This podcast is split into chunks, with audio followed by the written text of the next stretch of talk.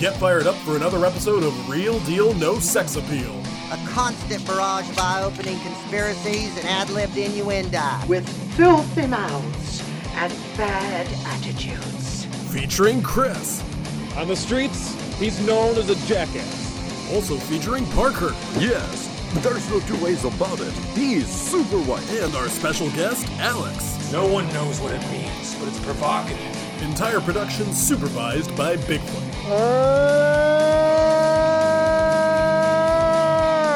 Now, let's join the boys for their latest episode.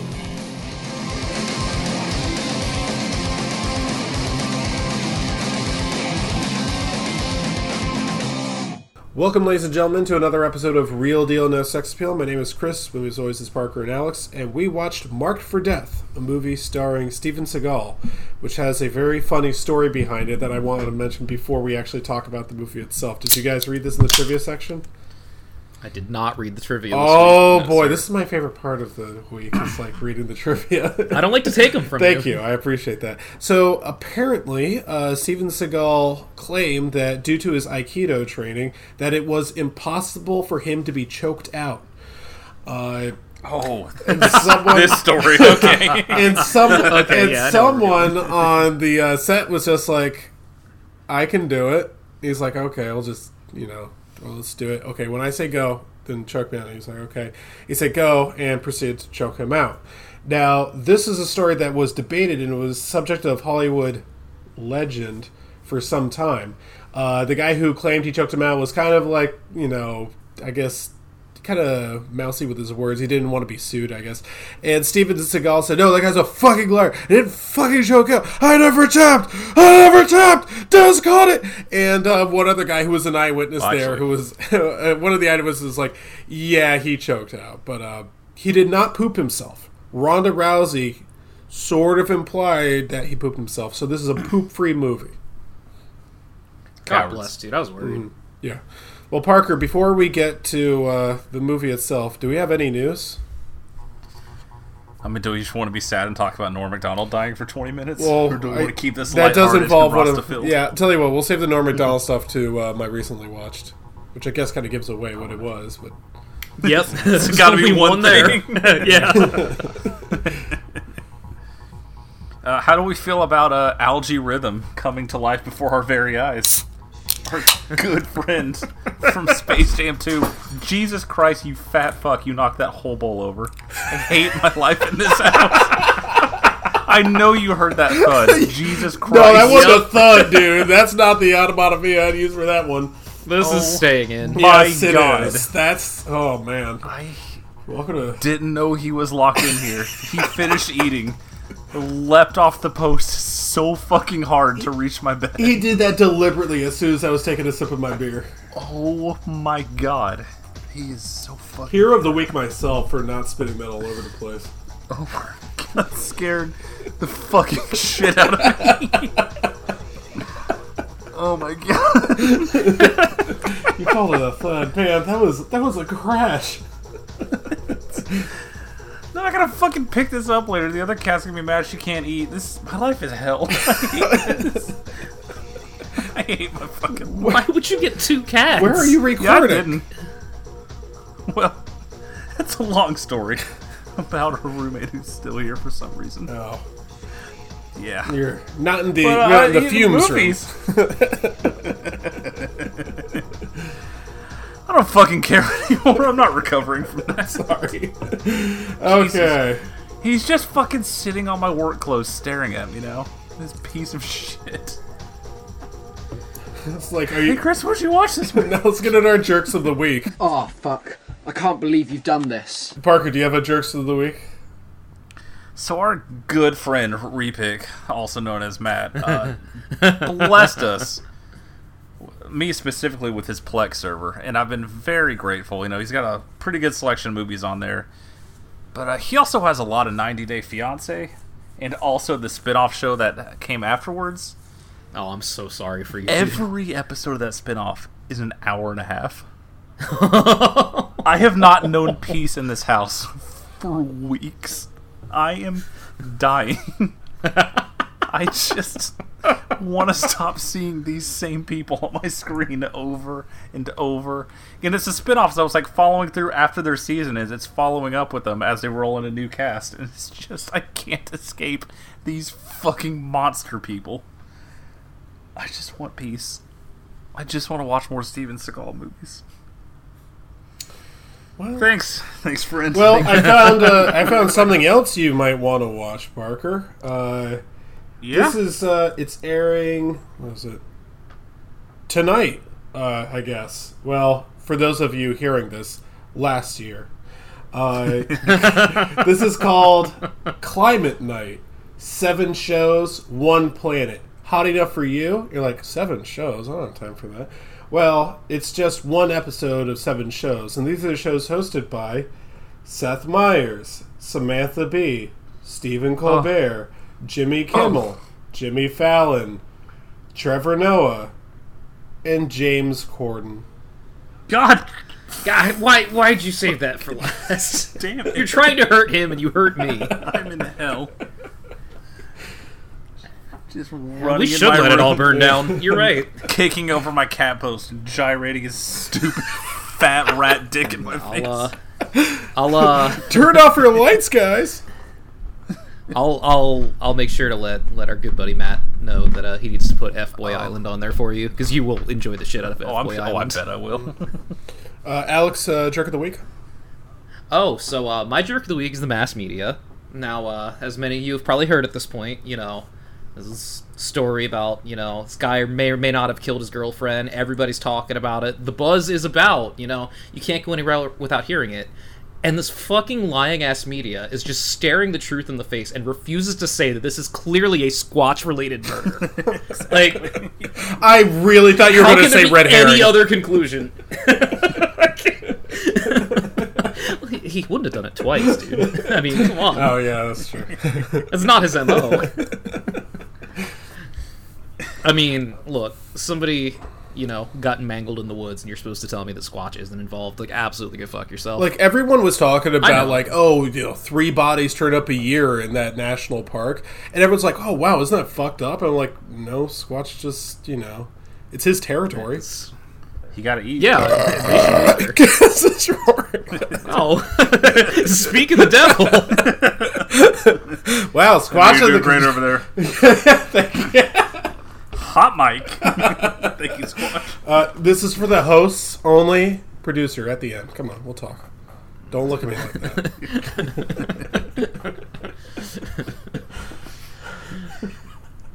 Just hear a plexiglass window rattling. God, this is why it needs to be a video podcast, just to cut into like B-roll footage of some guy just like reading like some sort of oversized copy book, and just like Look, all I'm saying is if this fucking 90 Day Fiance doesn't end, I might be renting an RV myself. Head to Yellowstone and see what happens. just walk around whistling Dixie or whatever the Texas State song is. Uh, they're Johnny Rebel songs. Oh yeah, Ask your dad who that is. yeah. I, I was gonna I was gonna say when Alex said that his jerk of the week was a was a mass media, my dad stood up and started applauding. That's right. oh man, big reminder. welcome Shout for out my to service, the Chris's dad. to the old woman who pa- parks in our handicap space in our building every single day with the giant OAN bumper sticker. I Hope she's doing well.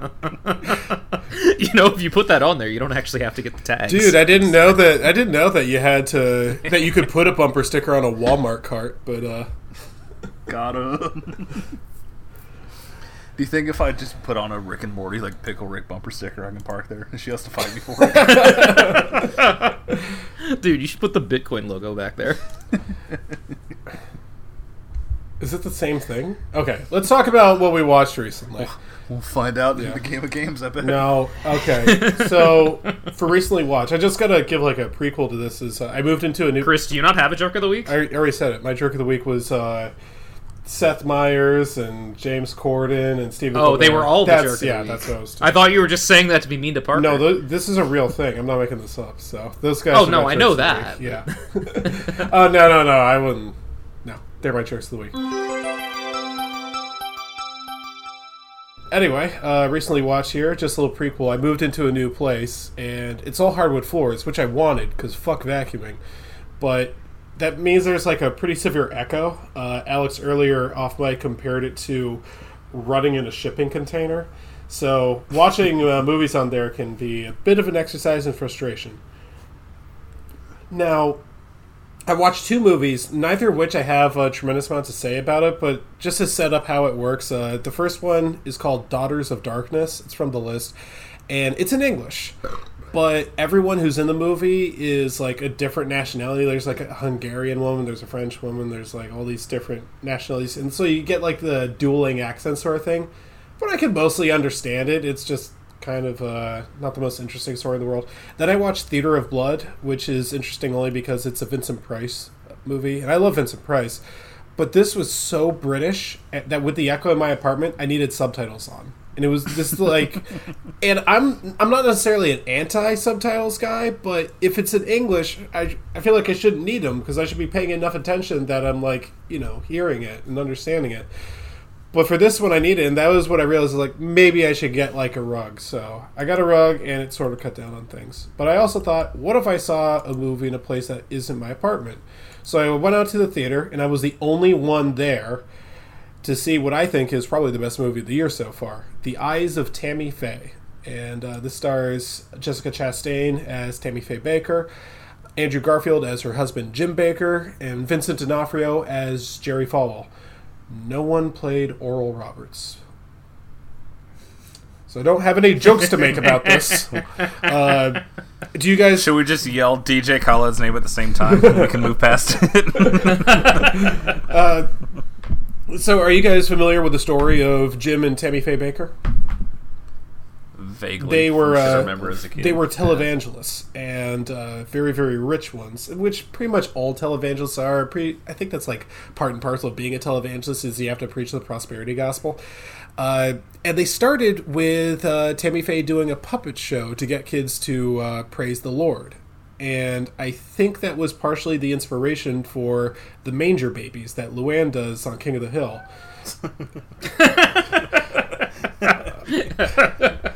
I knew it was going somewhere. Yeah. Uh, anyway, uh, as they keep uh, doing this televangelism stuff, uh, they have the PTL Club, which stands for Praise the Lord.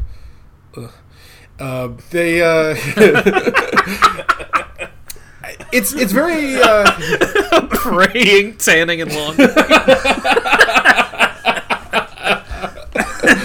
uh, I'm glad you you guys have jokes because even though the movie does have some funny parts, it's I don't really have a lot of jokes to say about it. It's just really good. So uh, they got more and more famous, but as Jim Bakker kept uh, building up more and more money, he kept having these big ideas for stuff, and he didn't actually have this money. There's a lot of fraud here. They, I believe, he actually went to prison and was convicted of fraud. Was a 55 million dollars or something like that.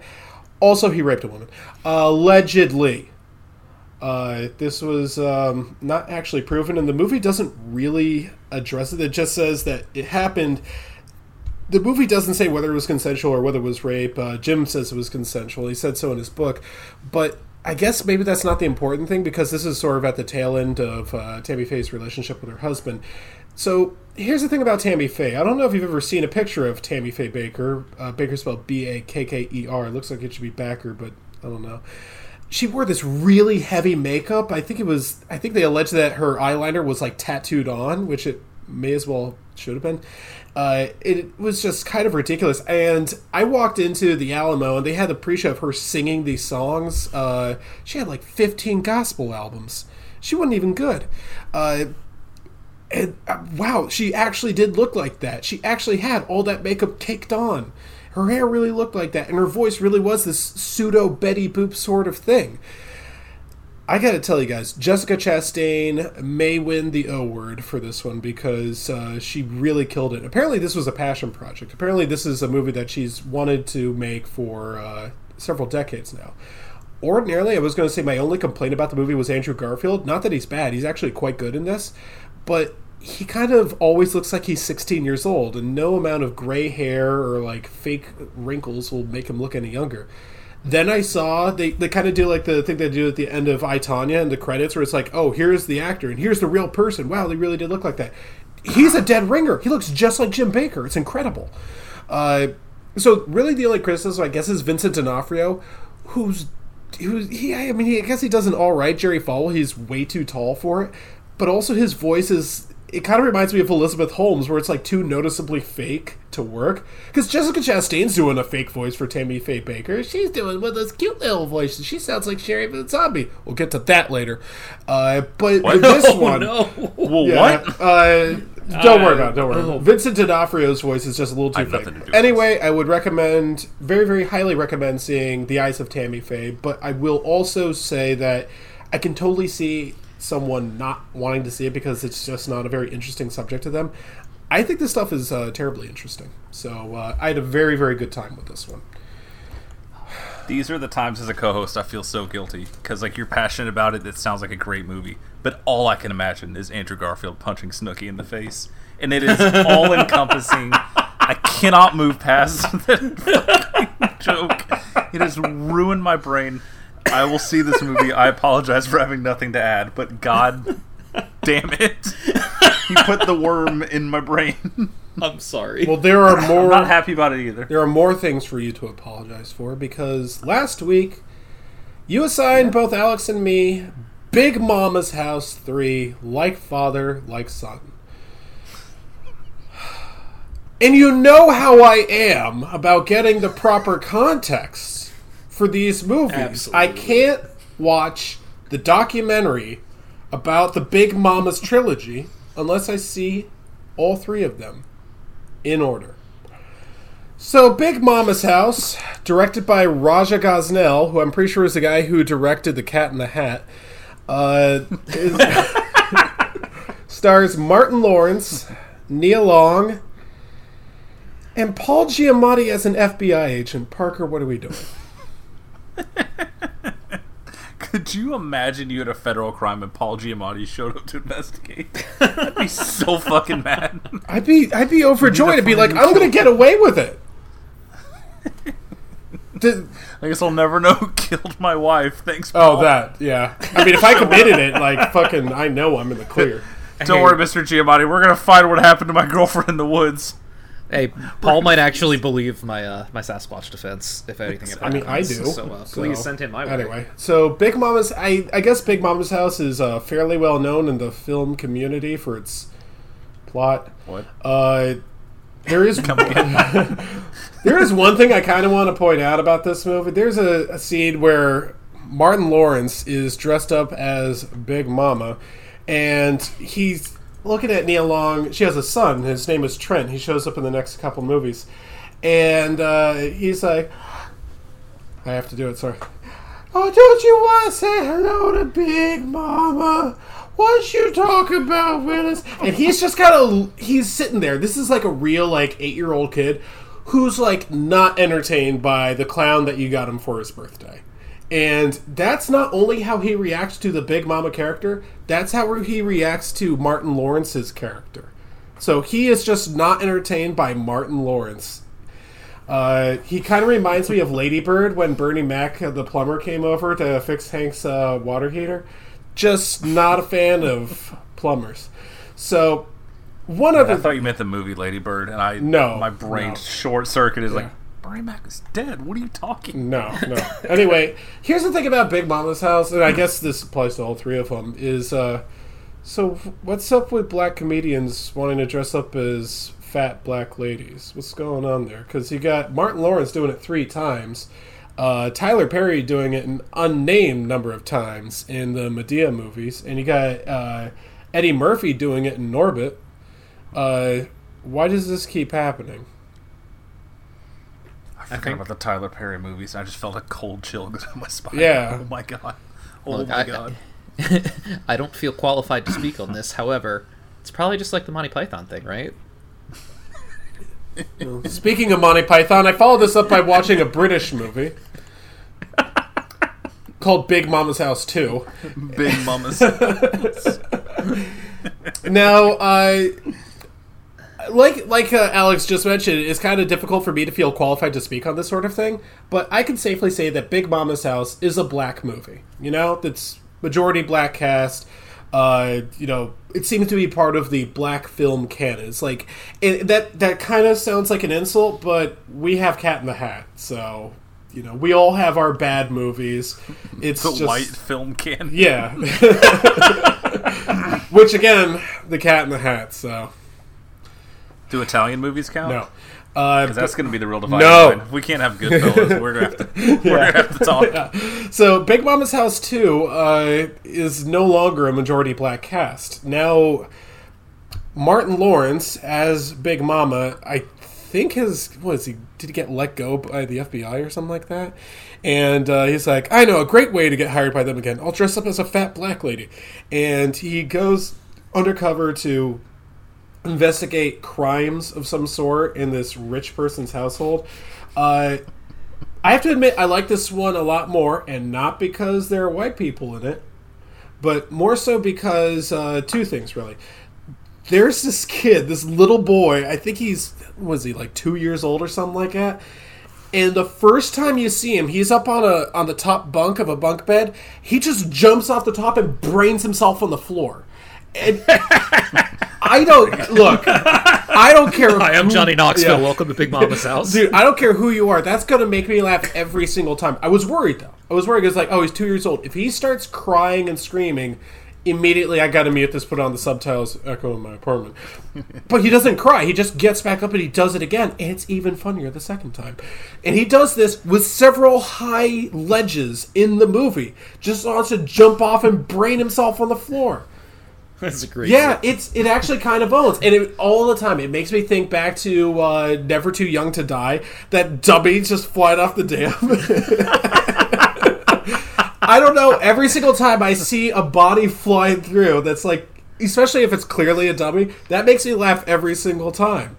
Uh, so I like that quite a bit. And the other thing is, this has a uh, a young, uh, twenty years old. I checked, Kat Dennings as a goth girl. Uh, Covered his bases real quick. I just you know. Now I know why you watched all three. Well, also because she says she's playing a 15 year old in the movie, I was like, wait a minute, Kat Dennings, and in what is this? Two was it 2006? No way. And because I know she's older than I am, and uh, looked it up, and yeah, she turns out she was 20, playing a 16 year old. But uh, wait, when did the House Bunny come out? Never mind. Anyway, so she's Hey, uh, you remember the Jackass movie where uh, they shave Preston down and make him uh, crawl into bed with Bam's mom? yes. Now stay with me here. Martin Lawrence.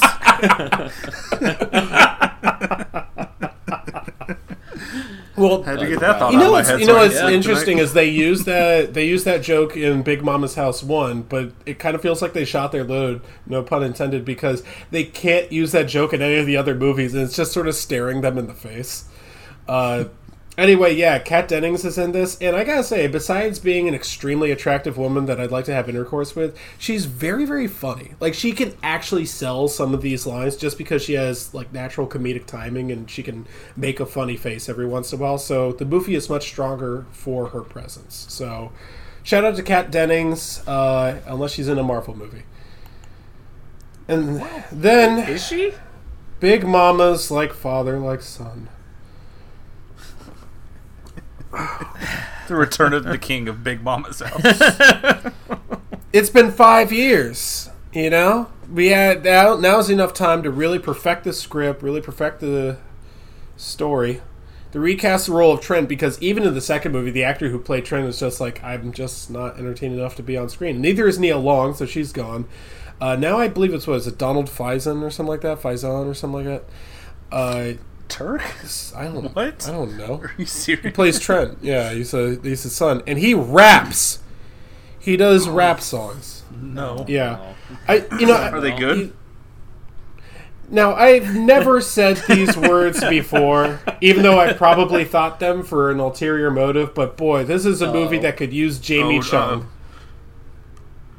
Whew, Yeah. Dodged a bullet Yeah. there. Yeah, I, I could have gone a lot of directions. yeah, well, Humana, yeah. humana. Uh, Big Mama's House also, or Big Mama's Three, like father, like son, uh, also features one of Alex's favorite actors in the opening scene, so I guess you'll have fun with that. Um, no, I uh, That, that's ominous. wait, what, I have a guess. What is the fucking plot of this? Oh yeah, they uh, they witness a murder, and uh, Trent uh, gets noticed by. What's what's weird about that? People witnessing a murder? the movie just opens. With No, it doesn't- it doesn't a cold-blooded murder. No, it doesn't open with that. It opens. How does it open? Oh no! It opens with Yeah, a. it It opens with a scene I can't tell Alex about because uh, if I if I told him, he just wouldn't watch it. but um, no. Then it turns out Trent is a rapper. He doesn't want to go to Duke University, even though he got in. Why'd you apply? Anyway, uh, yeah. At some point, yeah, he's uh, Martin Lawrence is rehired by the FBI, and he goes to like a, a drug deal or something like that. But the undercover guy gets shot. And he, anyway, uh, Trent shows up for reasons that still baffle me, and uh, they witness a murder. And in order to hide him out and also try to find the murder, they both go undercover as black women to an old girls art school or something like that. uh, now Trent is a he. What's his talent? What's his art? Well, why it's rapping. Uh, yeah, and uh, what's what's Big Mama's talent? Cleaning, I guess. She's just like the nanny of the house. that's what I went yeah, to art school. Yeah, she just likes to, to clean stuff, and that's why she gets hired. So uh, don't no one God, what an incredible own on art yeah students. don't no one mess with Big Mama. This is Big Mama's house. So uh, they uh, So what you're saying is it's about family, and that's what makes it so powerful. yeah. So the next movie I watched was uh, Your whole afternoon. Yeah, it's a good thing he gave me this many days here. Oh, we also uh, okay. I guess we'll get serious now. Um, everyone has heard the news that Norm Macdonald passed away. Um, whatever I say on here, it doesn't matter if it takes me five seconds or five hours. It's not going to be enough. Uh, I'll say this: there is a, a poem about, about baseball that followed the alphabet, um, and at one point, I think it goes R is for Ruth, and there's nothing more to say. Ruth was Ruth. I guess that would be Norm Macdonald if we were doing this about comedians. Uh, Norm Macdonald was the best, and uh, it really sucks that he's gone. So I decided that I'd finally sit down and watch his only movie, Dirty Work, and uh, I'm really glad I did because this is a good movie. Um, it's a star-studded cast, uh, directed by Bob Saget, which is weird. I didn't know that he directed. Uh, apparently, Norm didn't really want to be in this movie; he just wanted to write it. Uh, but he does a very, very good job in it. Uh, I like him. Uh, it does sort of reinforce the fact that now that he's gone, you're going to get a lot of people who are going to imitate him. And after this whole week, I've been watching all the Norm videos because everyone's been doing that. And I have to admit, I've sort of been like getting the voice down because it's not particularly difficult to do. And it's sort of like the sense of humor, the uh, the subtle simplicity of it all. But uh, no one can do what Norm did besides Norm, or at least no one can do it well. I also like the idea that behind the, the story of the movie Dirty Work is that he had been kicked off of SNL, uh, apparently for making too many OJ jokes. Yeah, uh, Such a good which is which is funny to me because his OJ jokes were really good. uh, Yeah. in fact, all his jokes were really good. But the one guy there was apparently friends with OJ and uh, said no, no more Norm, and uh, got him kicked off the show. And then he said, ah, "I'll show them. I'm gonna, I'm gonna make a movie." And the guy who got him kicked off wouldn't allow that movie to be advertised on NBC, which is like the biggest channel. So a lot of people didn't even hear about this movie, and it didn't do so great on home video either. But now it's uh, appreciated as a cult classic, and I watch it. And man, this movie really, really works, and uh, it's it's a bit of a throwback. I mean, 1998 is kind of a long time ago, even if it doesn't feel that way. But boy, it's all the sweeter for it, man. I am I'm very very happy I got to see something like this. Uh, I I don't know which jokes stick with. I'll, I'll tell you this. I've seen Chris Farley in a lot of stuff, and I'm not exactly a huge Chris Farley fan because it kind of reminds me of like what Alex said about uh, Will Ferrell and Elf. It's just a lot of yelling the whole time. But in this one, it, it really works. And maybe it's because they use him in a limited role, but uh, I was very entertained by it. Uh, I, I don't know, but there, there's a lot that. Oh yeah, also the fact that Norm Macdonald gets thrown out of plate glass windows a lot and lands on the turf. So sometimes it's the simple stuff, man. Uh, but uh, yeah, I. You know the other thing I like about this is that uh, Norm uses the uh, the note to self thing a lot, and, and that actually is like it's Chekhov's uh, tape recorder. It actually comes in in the final act. And the other thing is that like since he was fired from SNL, a lot of people over the years, especially at the time of his death, had, has been saying that like uh, Norm Macdonald was one of those comedians who just didn't give a fuck, and that he didn't take shit from anyone. And that's like the premise of the movie. It's like I want to be like that. I want to be a guy who doesn't take shit from anyone. And he kind of realizes that sometimes it's important to give a shit about things, you know, to give a shit about people. Otherwise, uh, what are you doing with your life? And uh, so that movie may be a bit of a rebuttal to people who are maybe getting the wrong message from Norm's humor. Uh, anything you guys want to say about him? I too have just been watching clips nonstop all week. Man, this fucking sucks, dude. Yeah, it's Real bummer. I gotta admit, though, Although- it's a real Norm Macdonald move to not tell anyone you had cancer for nine years. Oh yeah, for sure. Mm-hmm. I, I, I, I really did appreciate like the near unanimous outpouring of support though, because that's something I actually just didn't realize. Like maybe it's just like like I was really into stand up comedy growing up and like my dad wasn't really into Norm Macdonald. Not that he thought he like wasn't funny or anything. Mm-hmm. It was just like it wasn't really something that I was exposed to. So like when I like sort of discovered Norm Macdonald on the internet, I was like, this is the funniest person ever. And everybody else on the internet seemed to also think he was the funniest person ever. So for the longest time, I just thought he was like a cult internet guy. But like seeing just everyone just like pouring out and be like, yeah, Norm is actually the funniest fucking person alive. Like, that was cool. I really appreciated that. Yeah. Doesn't happen often. Doesn't happen often that everyone just like agrees. Like, ha- have we had somebody with like a near universal approval rating since like Prince died? Like, I was gonna say he was the one, you know. yeah. And you know, that's the thing is like you posted something in the Discord about like there's already like one person's like, oh, he told an anti-trans joke 20 years ago, he's canceled or whatever. But like those people don't matter. They're not real, you know. Yeah. You can't reach out and slap them. They don't matter. so like. It's just just focus on Norm and watch the videos because like you're always going to have a good time. I have to admit, one of my favorite ones, the clip is from his video podcast, is where I don't even remember. I think it was Tom Green who was uh, on his uh, show, and he was just like, "I just went to the doctor. He said I have an oral fixation, which is not good, by the way."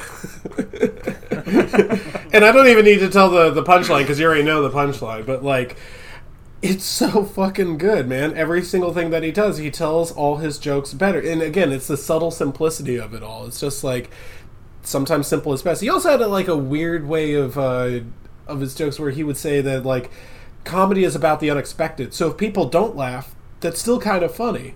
And that would explain the roast that he did of Bob Saget. I don't know if you guys ever watched that one, but that one, I watched Dude, I that watched shit that live. Dude. Yeah, yeah. dude, where he was like, "Ladies and gentlemen, this man is for the birds."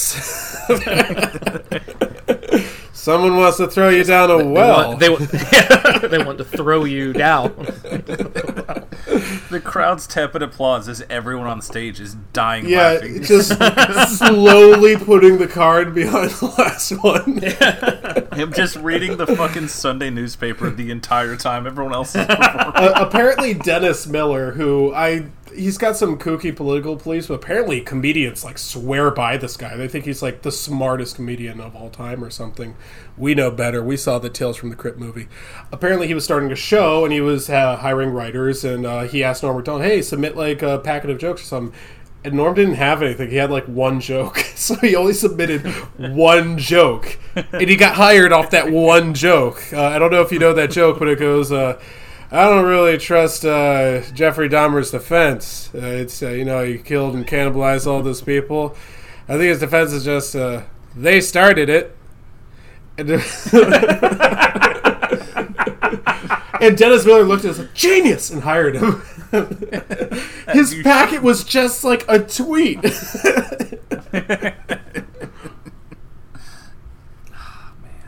I miss him so much. Now, if anything, if, if he'd be canceled for anything, apparently uh, he was doing like a corporate stand-up set or something like that, and there were a bunch of like really green comedians, and he was just going to be the headliner.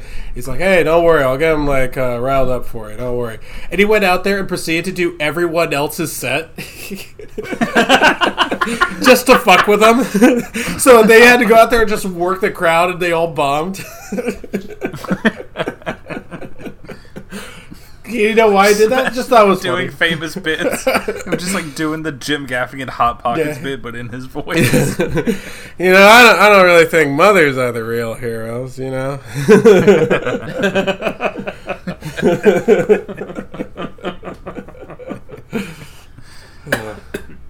Arnold Schwarzenegger's a great man. Okay, so the next movie I watched Parker, pop quiz. It's a math question. Uh-huh. Get out the calculator. How many how many corpses? You really are segueing from Norm Macdonald to Rob Zombie. Go fuck yourself, dude. Well, I have in fact mentioned on this podcast several several directors who I despise: Eli Roth, uh, Lars von Trier, Michael Haneke, and I've definitely mentioned Rob Zombie as one of them. Uh, but you know what? I decided, hey, let's go back to the very beginning, a very good place to begin, and watch House of 1,000 Corpses. Uh, directed by Rob Zombie, and he's even said like, uh, "Hey guys, this is like directorial debut. I didn't really know what I was doing, so like, I, I keep looking at, it, I see all these different flaws. I'm like, ah, maybe it's reverse psychology. Maybe this one will be good. No, but there are some things that are worth mentioning. Uh, Sheri Moon Zombie is in this, and she is approaching like Steve Martin level for me. Like every once in a while, it'll be like, "Hey guys, bad news. Sheri Moon Zombie's still alive."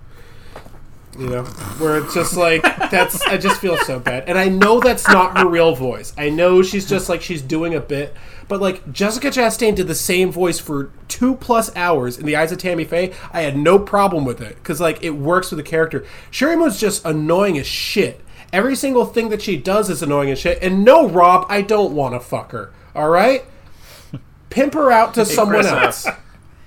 Have you seen Texas Chainsaw Massacre 2? I have, yes. Hey, so is he. Yeah, I know.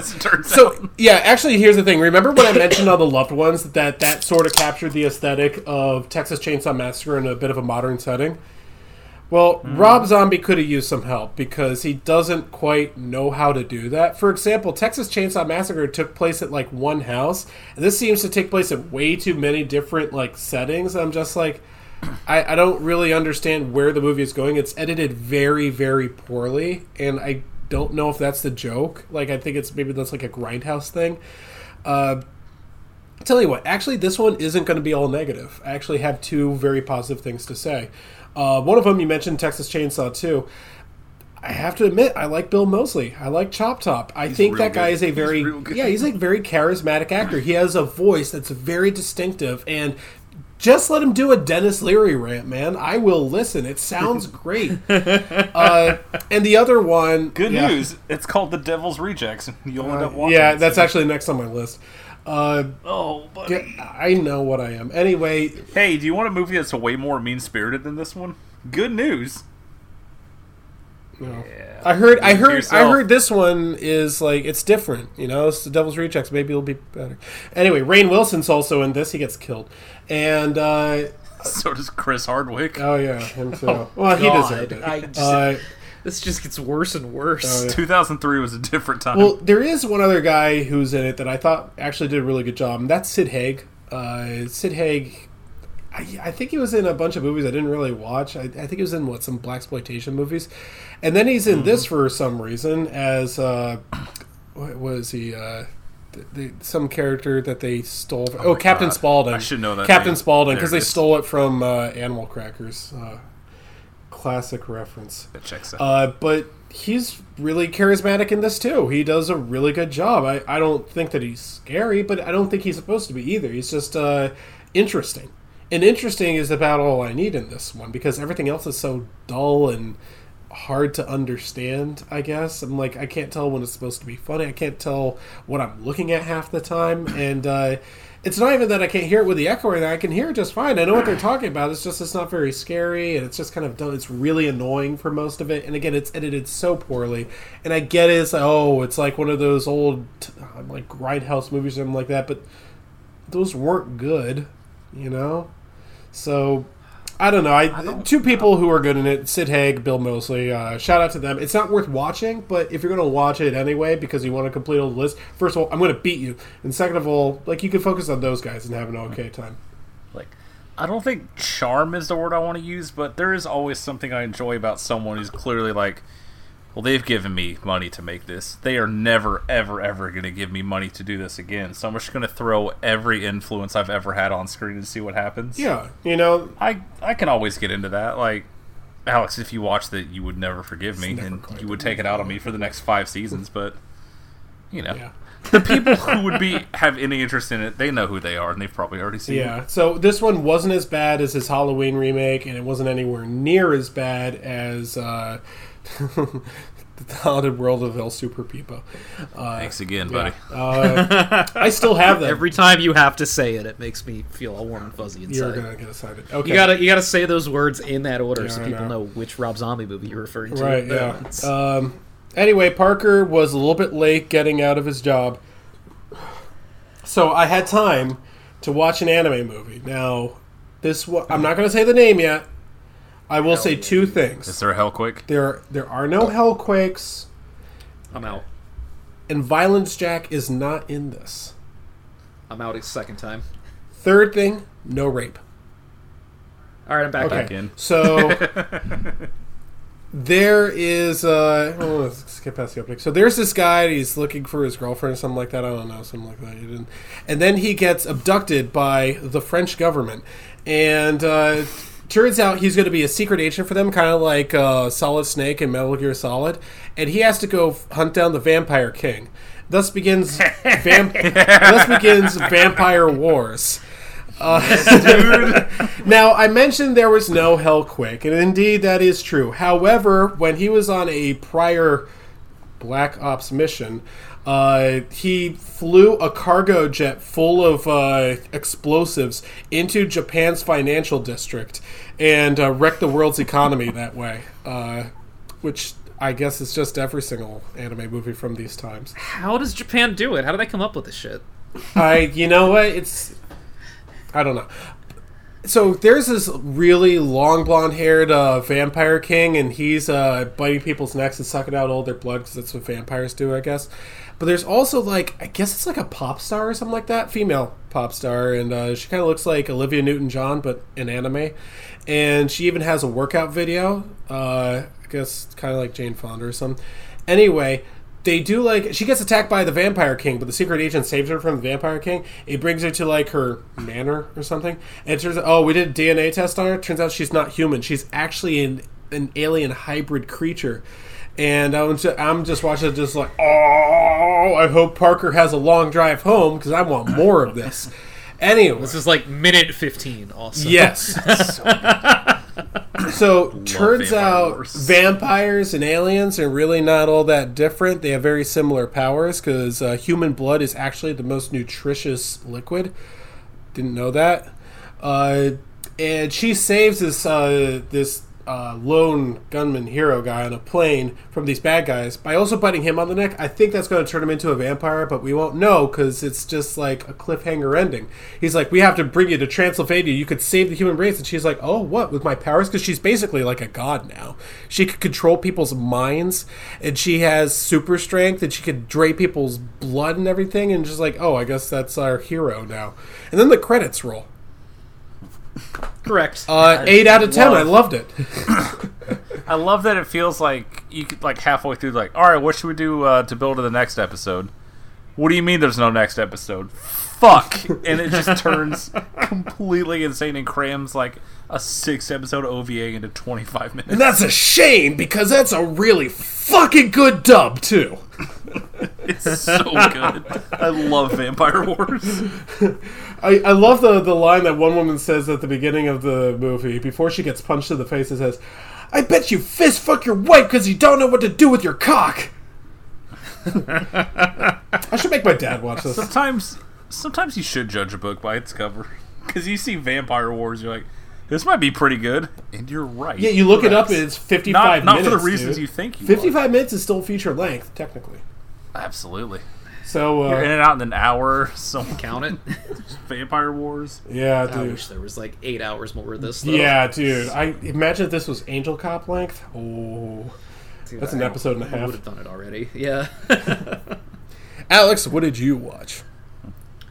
All right, um, just a couple here to get through. Uh, I also had time to squeeze something in at the last second because Parker was running a little behind. So I uh, opened up Prime Video, went to my queue, decided to start the first thing in my queue that was under 90 minutes, and ended up watching Blind Fury.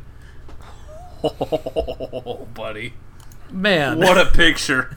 What a picture. I really appreciate a movie that has an annoying kid but knows the, the kid is annoying and uh, makes him eat shit constantly. Because fuck that kid. Honestly. it sucks ass. That kid sucks so much. Although I gotta say, I did laugh when he tells Rutger Hauer he stole some candy for him, and then gives him a rock. Because Rutger Hauer's character was blinded in Nam, and now he has to look after this kid who was like one of his Nam buddies, like estranged son or something. And this Yeah, little kid is just ahead, such a fucking asshole. No, go ahead, go ahead. Uh, listener at home, in case you're wondering, the movie's about Rutger Hauer as a blind Vietnam veteran who can do karate. It's Yeah. incredibly good. A lot of sword fights. A whole A lot of sword fights. There's Incredibly stupid, but I, I, I love that like the fucking the bad guys flunkies just like keep having to report back to him like yeah that blind guy kicked our ass again and he just gets like progressively madder. At one point he throws a tantrum and says and like tells him to go find Bruce Lee to hunt him down and then they're like but Bruce Lee's dead and he's like well just go find his brother. it's, Oh, they got the guy from No Retreat, No Surrender.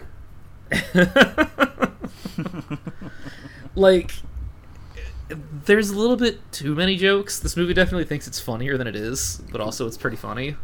Uh, but uh, you can do a lot worse with 87 minutes of your time. You know, fucking blind Rutger Hauer, fu- like samurai sword fighting people. Like it fucking owns. Like, like yeah, you could watch Blade Runner, but also yeah. you could watch the blind swordsman Rutger Hauer for less than an hour and a half.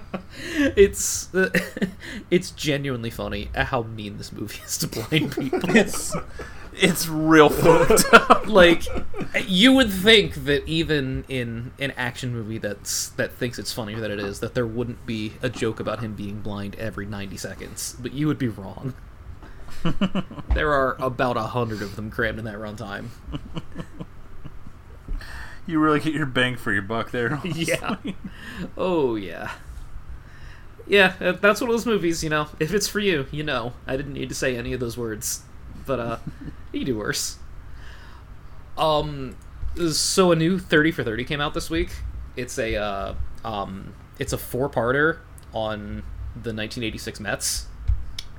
And honestly like one of the strongest recommends for a documentary that i've had in a while because the story is just so much fun. Because like you've got the mets who are like you know I- i'm going to pretend that the people listening have no idea about baseball history which i think is a fair assumption. But like the mets are like the little brother in new york. It's the yankee city. It's always been the yankee city you know, you were coming out of the 70s where the Yankees are dominant and also New York is a fucking hellhole. And, like, this is like, you know, when Wall Street's on its rise, everything's like, New York's back, baby, we got it, you know.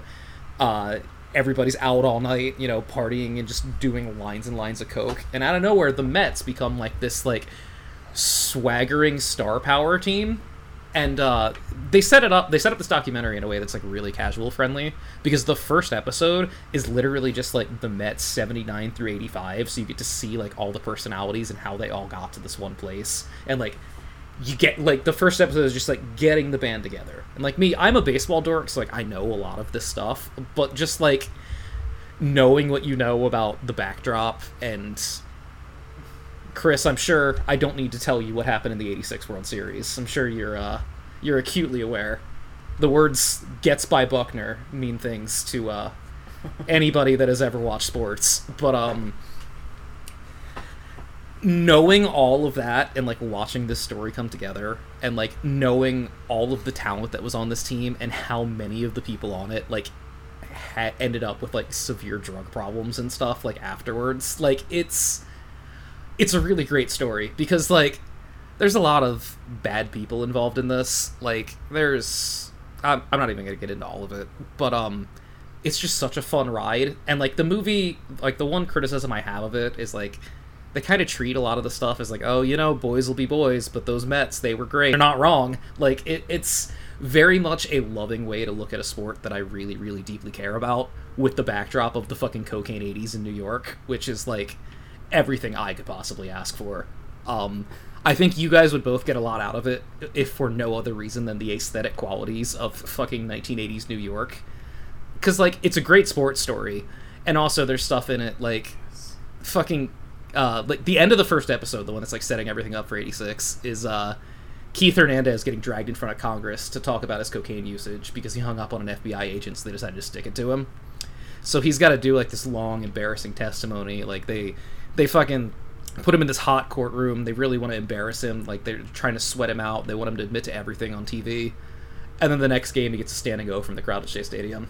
Like it, and it's just it's one of the better sports stories even without the movie existing because there's so many i mean almost like the the entire second half of it is you know leading up to the playoff run and the playoff run which in, then it was just the league championship series and the world series. So you're spending two hours on two baseball series but they're like the most compelling fucking baseball series you could possibly imagine.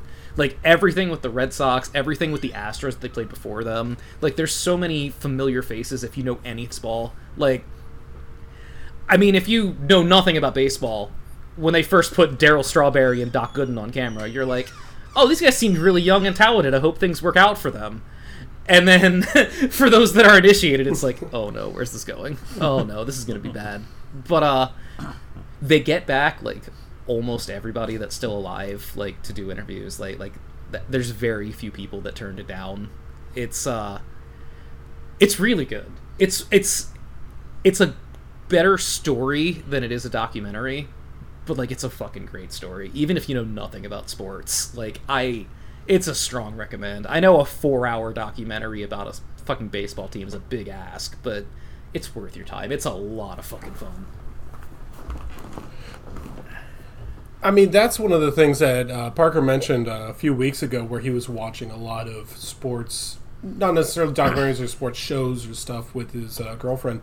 And uh, I, you know, guys, I'm a huge uh, fan of sports documentaries and that sort of stuff as well. So I guess we all are, and I think all Americans are really. It's one of the things that America really turns out is great sports stories. Like America turns out great stories anyway, you know, but like sports stories, like the '86 Mets and and stuff like that that's one of the things I really like about this country is that uh, Thirty for Thirty has got like a whole treasure trove of stories to tell. Yeah, you just got to know where. to and it's sometimes. like there's so much in there that like if you were making a purely fictional movie, you wouldn't have included because it's like too ridiculous.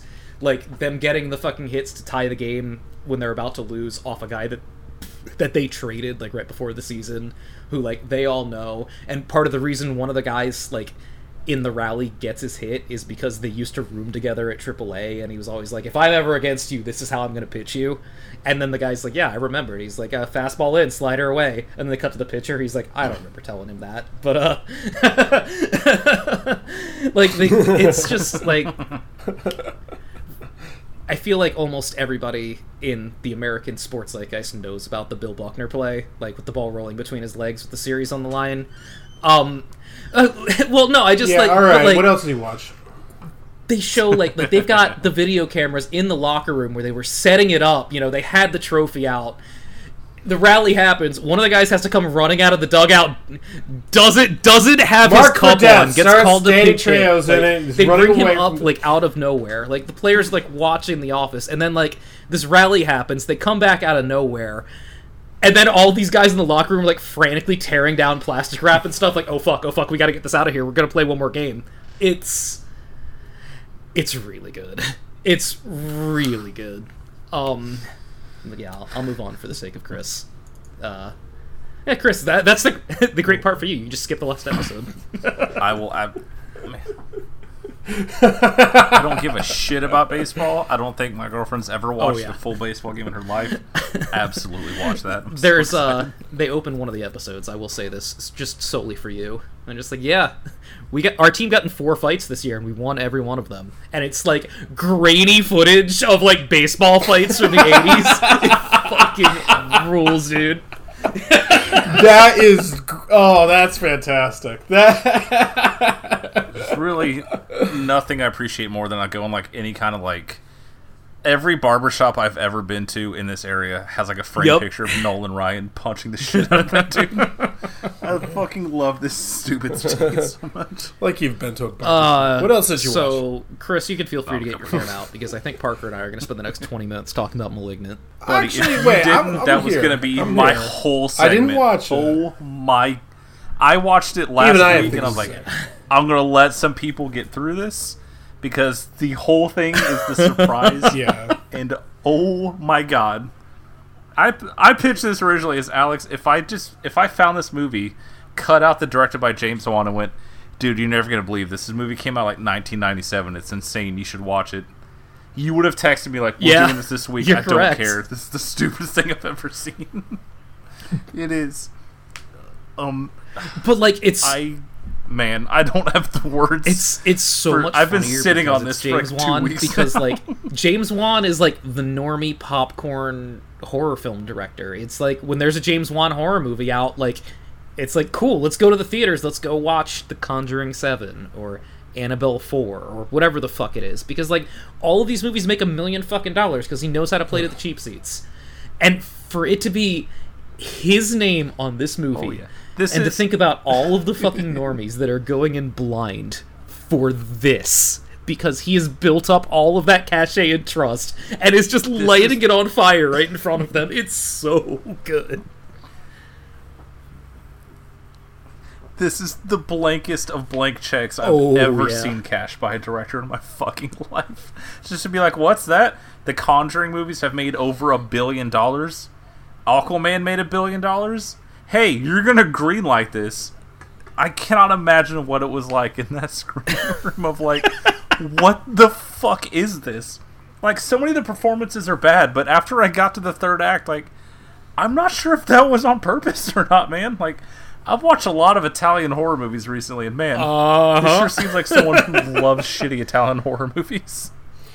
So actually, I got one for this, and again, I didn't watch this, but uh, the guy who runs the content curation for my local Alamo, boy, that's a great job title, uh, is a huge, huge fan of James Wan. He even calls himself a disciple of Wan, the Church of Wan. this God. guy really likes James Wan.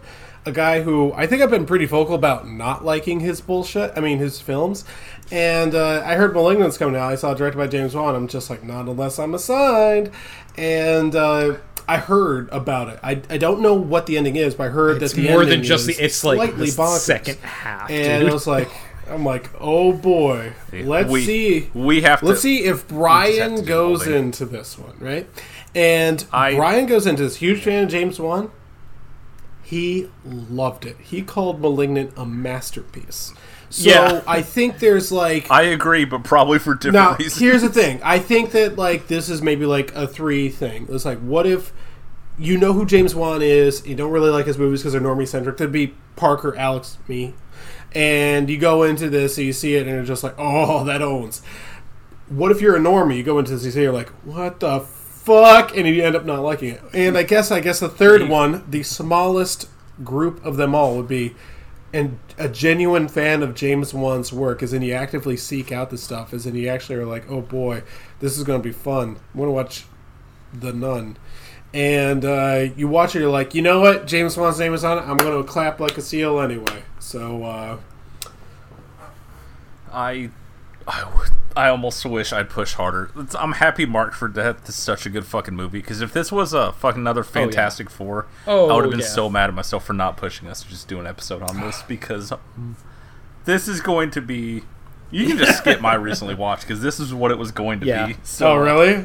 Let's just fucking uh, Yeah, dive in. please I was ready Go to for talk it. about Let's this go. For at Yeah. How length. willing All are here. we to talk about spoilers here? That's why I didn't even It- bring it up last week because I watched it like the weekend it dropped. I gave it a full week. Could you not talk about spoilers? spoilers? 'Cause I might watch this.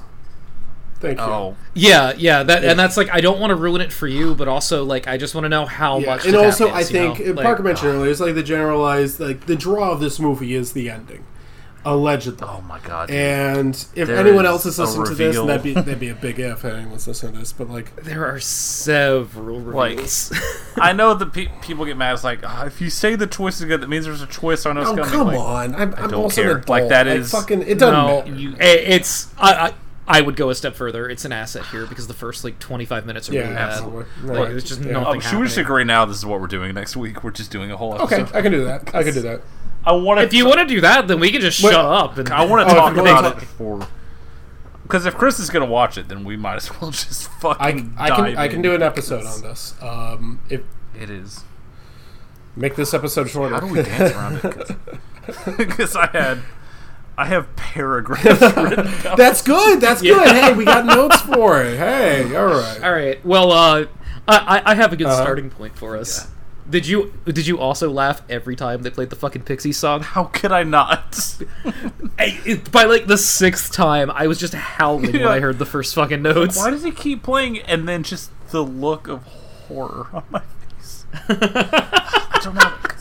I feel like it has to be on purpose because you think about the jail scene, which I'm excited for my good friend Chris to watch. Like, why is there oh why is there a Oh black God. woman dressed like a disco lady from the '70s in this holding cell? why is the holding cell bigger than my fucking apartment? Okay, let's see if this is on So It Goes. Why is it just fucking this like this West Side Story ass fucking scene? like, why are why is there a gang of ladies in this fucking holding? cell? what is happening? and there's so many things that are like dropped in the beginning that they're breadcrumbed in, but in the reveal is so fucking stupid. You're like, damn, why would this movie bring up miscarriages and then just Oh, the yeah, look that's what I was my thinking of. face? oh my, oh god, Uh huh. Wait, an hour fifty-one minutes. Oh, this better be good. I I need you to just, Chris, have I? I know how you feel about James. You've seen most of James Wan's movies. I don't think you've enjoyed a single one of them. Yeah. I would not be making this push. Alex would not. Yeah, be that's a good point. I saw I- when when I saw me, Alex put four yeah. stars in a James Wan movie. I was like, all right, something's. You know, I I is- lowballed it. I, but before I even turned I- it on, I will saw the that. director, saw the runtime, and went, "There's no way in hell I'm getting anyone to watch this." so I sat on it for a week so I could go spoilers. But You know what? what? Actually, believe it or not, everyone's talking about this movie. This movie's the big buzz right now. No one's talking about the eyes of Tammy Faye. I'll tell you that. Oh much. yeah. So, uh, yeah, I'll tell you what. When when I uh when I was at work on Sunday night, and this one dude who always talks to me about movies, who's like, you know, he's like a dad in like his forties. When he came up to me and was like, "Dude, have you seen *Malignant* yet?" I'm like, "Okay, okay, I gotta watch this tonight, don't I?" like, just the fact that it's right there on HBO Max, just any guess normie could just renewed to watch it. any normie could just go, "Oh, I like that Conjuring movie," and hit play, and then just be greeted with. Oh like when I say God, it's one of the stupidest things I ever seen, it is with so much love and the biggest shit-eating grin on my face. I was Rich Evans laughing for like 30 straight minutes at the end of this movie. It's dude. so fucking good, dude. it it made me happy in a way that a movie like a new movie hasn't made me happy since Serenity. It's- like I, Okay. it's hard to tap dance around because everything is about the last third of it, and I don't want to. Okay. Like I could say something, but he would immediately just no. I Come just, on. Give me a chance here. good Give me a boy. chance. I will not.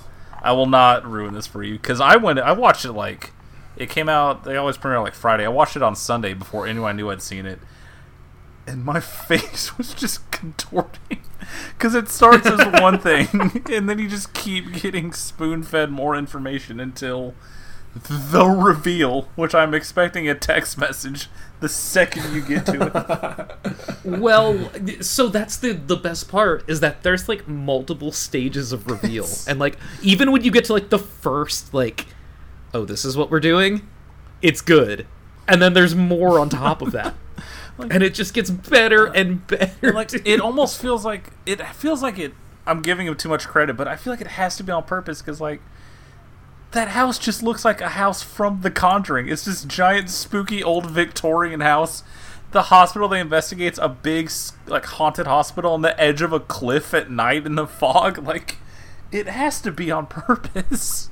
It's absolute like like I'm uh, I know nothing about like James Wan's influences. I know very little about Italian Oh, horror you're in missing out. general.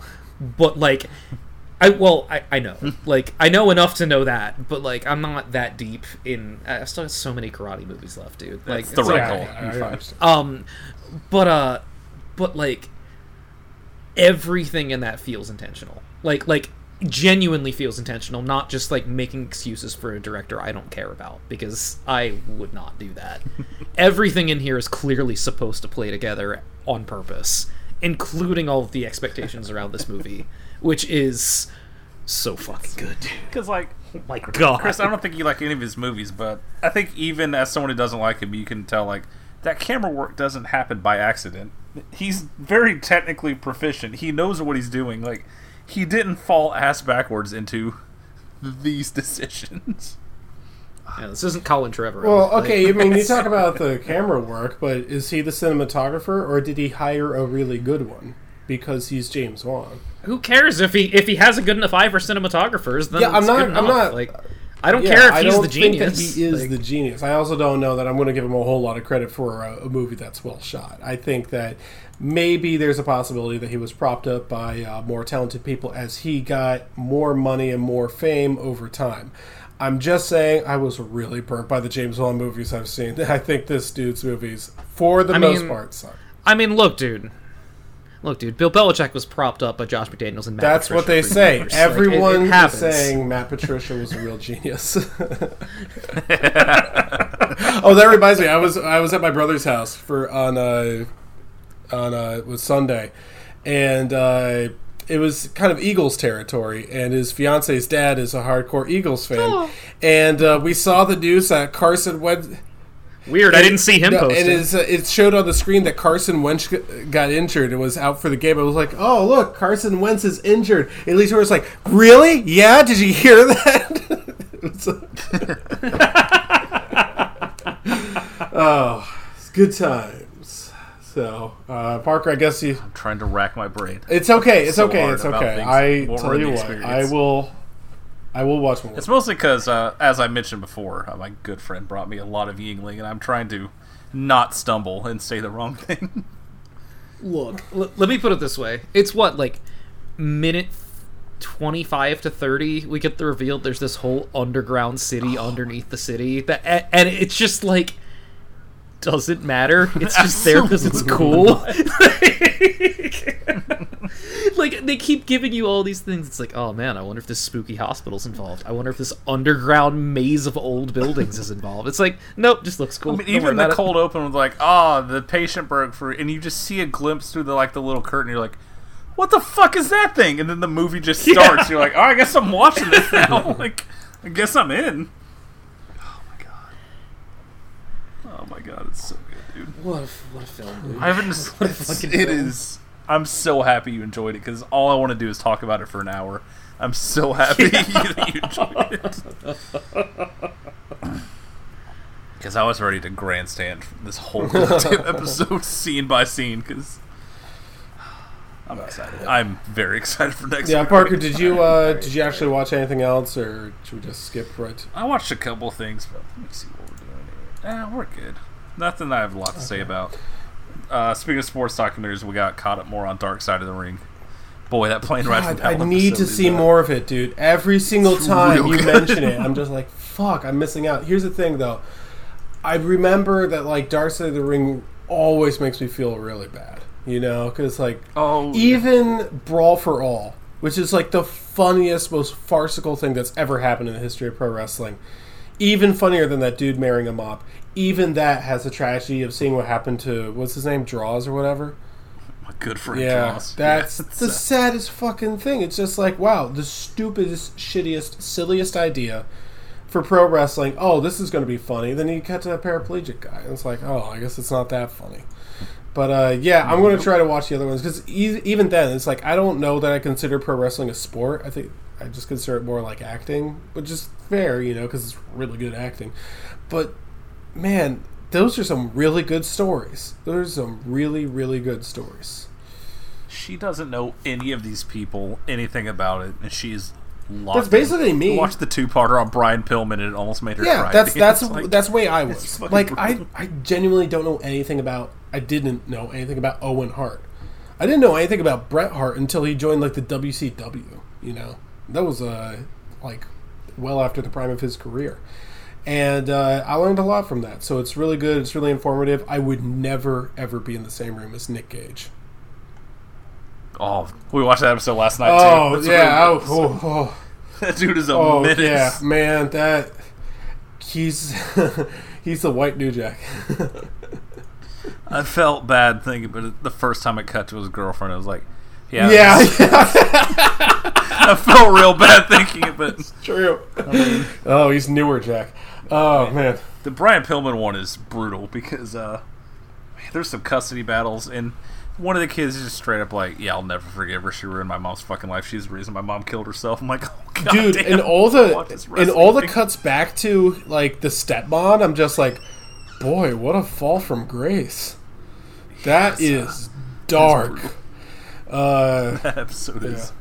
That thing that took a turn. yeah, I, not to. I think you already do know, but Alex, are you, are you familiar with a brawl for all? Because okay, well, all right, we know. the, oh, I know what you're getting assigned, and that's a good one too. It's only 45 minutes. oh my god, the brawl for all episode. They had the great idea. Hey, what if we No, took a no, bunch wait, of pro wait, wait. wrestlers, right?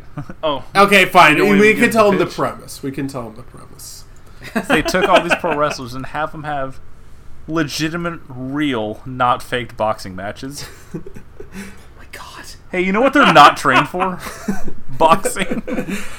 It went. That's all the rage these days. it dude. went as well as you think, and Let- uh, Butterbean. Oh, I was going to tell him don't tell Butterbean's in there at the end. Hope he's okay. That would have been a real fun thing. Don't worry, Butterbean's okay. So, uh, yeah, if if I ever win one of these game of games, I'm going to make you watch this 45 minute episode. That's Yeah, a yeah, big well- if, buddy. Your teams played each other. Yeah, So good. only I had picked better teams. Well, What are the odds? yeah, There's yeah. always next week. I wish there wasn't. Anyway, let's talk about Marked for Death.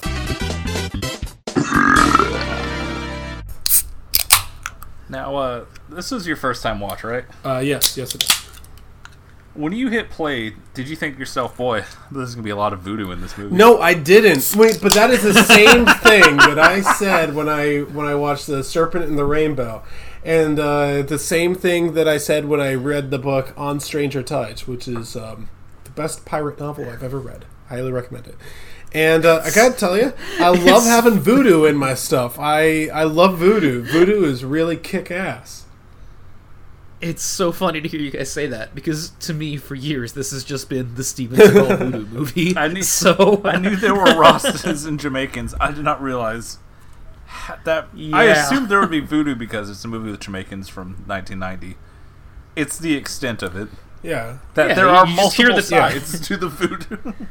You hear the fucking title and you're like, oh well, of course they're just figuratively marked for death, right? There won't be. Oh, no. There won't be a fucking bloodborne symbol on their. Now, I, if you guys, you know, film is a visual medium, so I want you to visualize what I'm about to describe to you. Okay, so reading the trivia for this movie, Steven Seagal personally did a lot of research on voodoo. Can, so, can you imagine Steven Seagal in that old black outfit with like the ponytail in the back, going to uh, the library and uh, squinting at the librarian until she gives him a book about voodoo, and then sitting in one of the chairs there because he doesn't have a card, he has to read it in the library.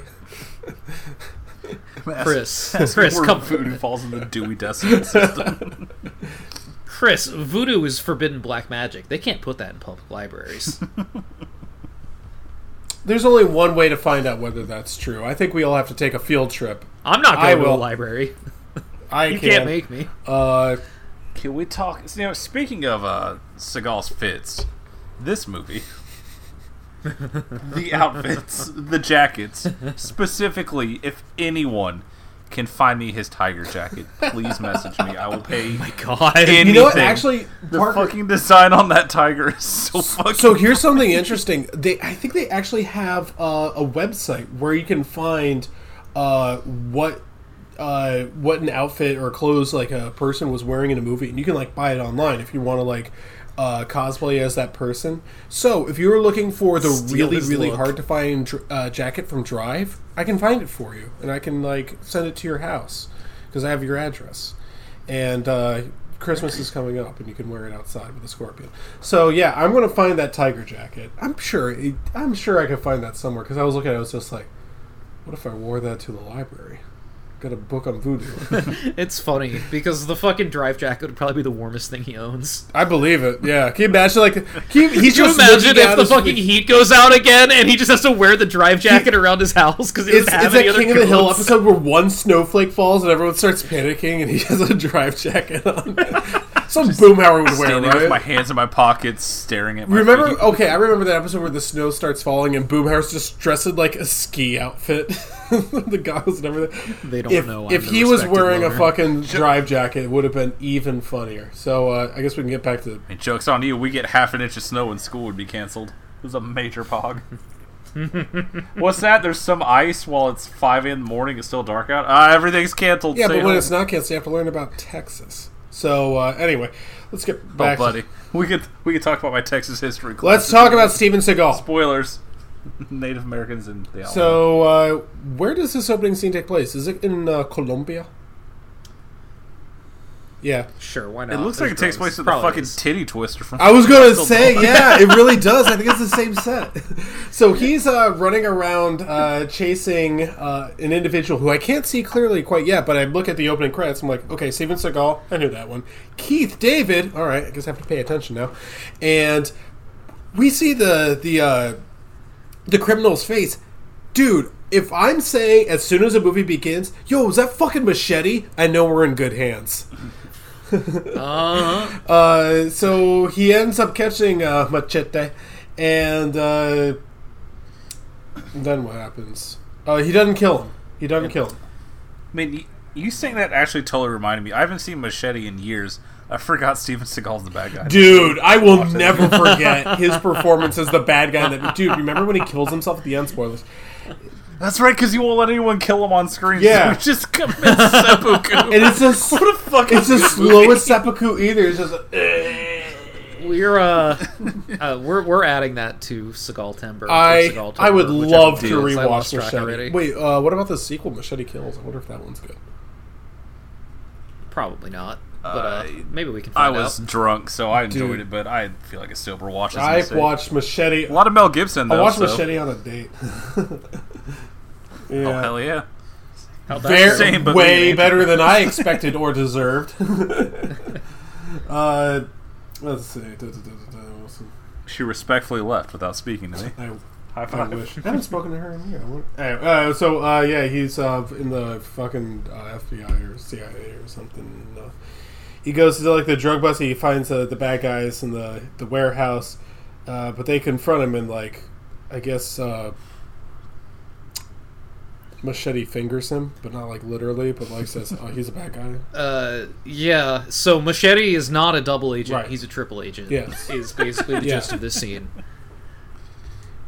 I love the whole premise of the movie is like, no, Steven Seagal absolutely gets his partner shot. Like this is entirely his fault that all of this happens. Yeah, the entire movie w- unwinds because he's like, "Nah, it's fine. We just go in there. Nothing bad's gonna happen." Like, no, no, they figured us out. Like, the god's like, "Nah, it's okay," and then everything goes see, wrong. one of the.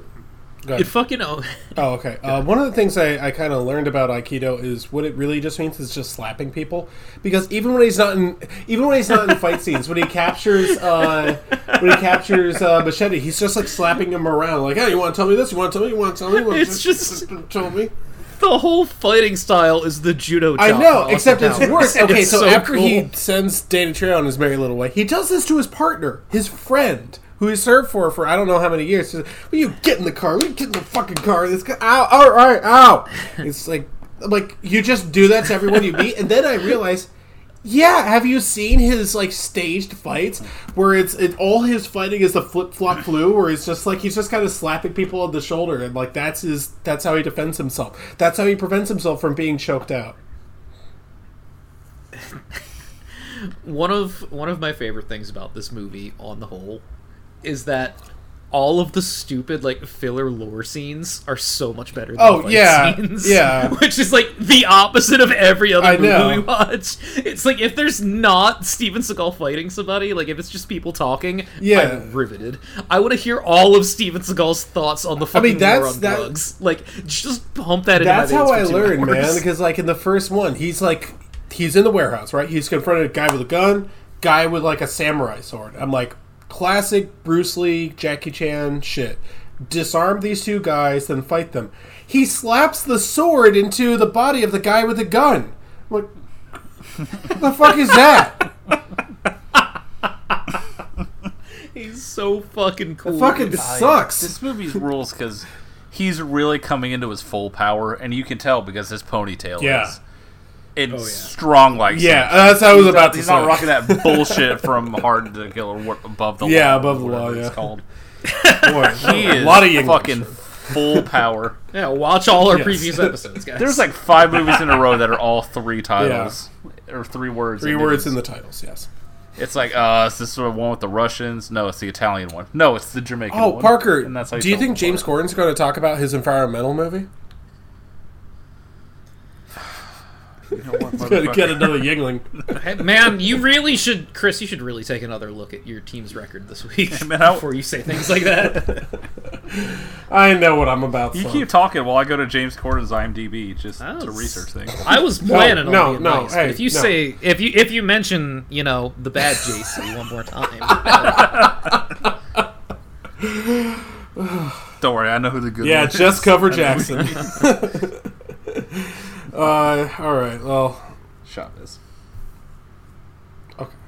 So, Don't worry about it. okay. So he goes back to because he gets his friend killed. I think on purpose. He goes back to uh, his hometown, Lincoln Heights, uh, which is in uh, Chicago. No one talks with a Chicago accent, but uh, he does have. I think in his like his house. I guess I don't know if this is where he grew up or what, but like he goes to it's. I think I guess it's his sister, and he has his niece there, and uh, he has a very bizarre way of talking to her. He gets down low, and she's like, "Okay, I guess I can come in if you're not allergic." Thank you. Where's my sister? And I'm like, what the fuck is going? And he, I think he goes he has like his childhood room or something like that. So maybe they inherited from his. I don't know. I just remember seeing like a football jersey on the wall that said Lincoln Heights across the back. I'm just like, it's way too long. You just call it like LHHS, you know?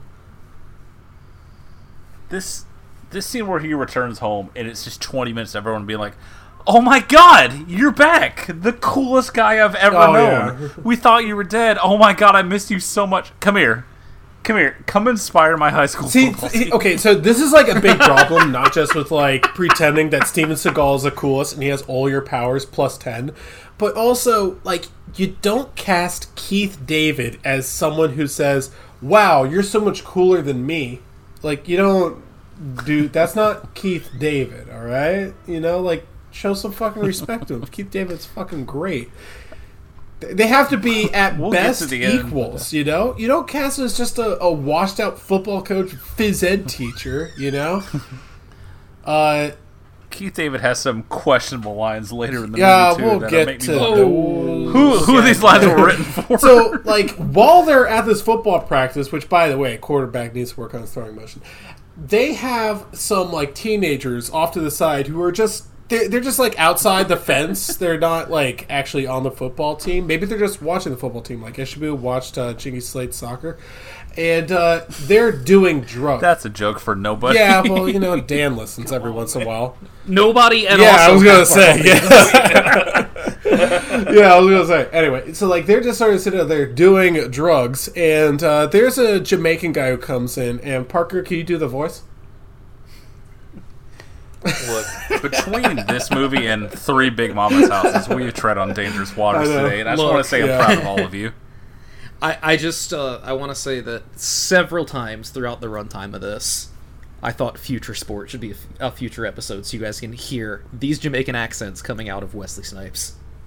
Parker. I'm in. All right, Malignant. I Maybe agree. push back. All right, the week after, Week after. after. Okay, Malignant, then Future Sport. Put put future Yeah, sport somewhere on on the the list. list, I, I think I, I, this this week convinced me that we need to do future Yeah. sport in like a month. But uh, Anyway, I, um, I, am sorry. I just want to talk. This is okay. oh hold on. Uh, uh, uh, I'm gonna. I'm Okay, not I wanna talk away the scene. Don't worry. Um, uh, this is literally for only you guys. But the fucking like douchey preppy white kid that's like working with the Jamaicans to sell the weed has the exact same energy as that kid in the guest who, who calls the fucking kid gay and gets the shit kicked out of Oh him. man.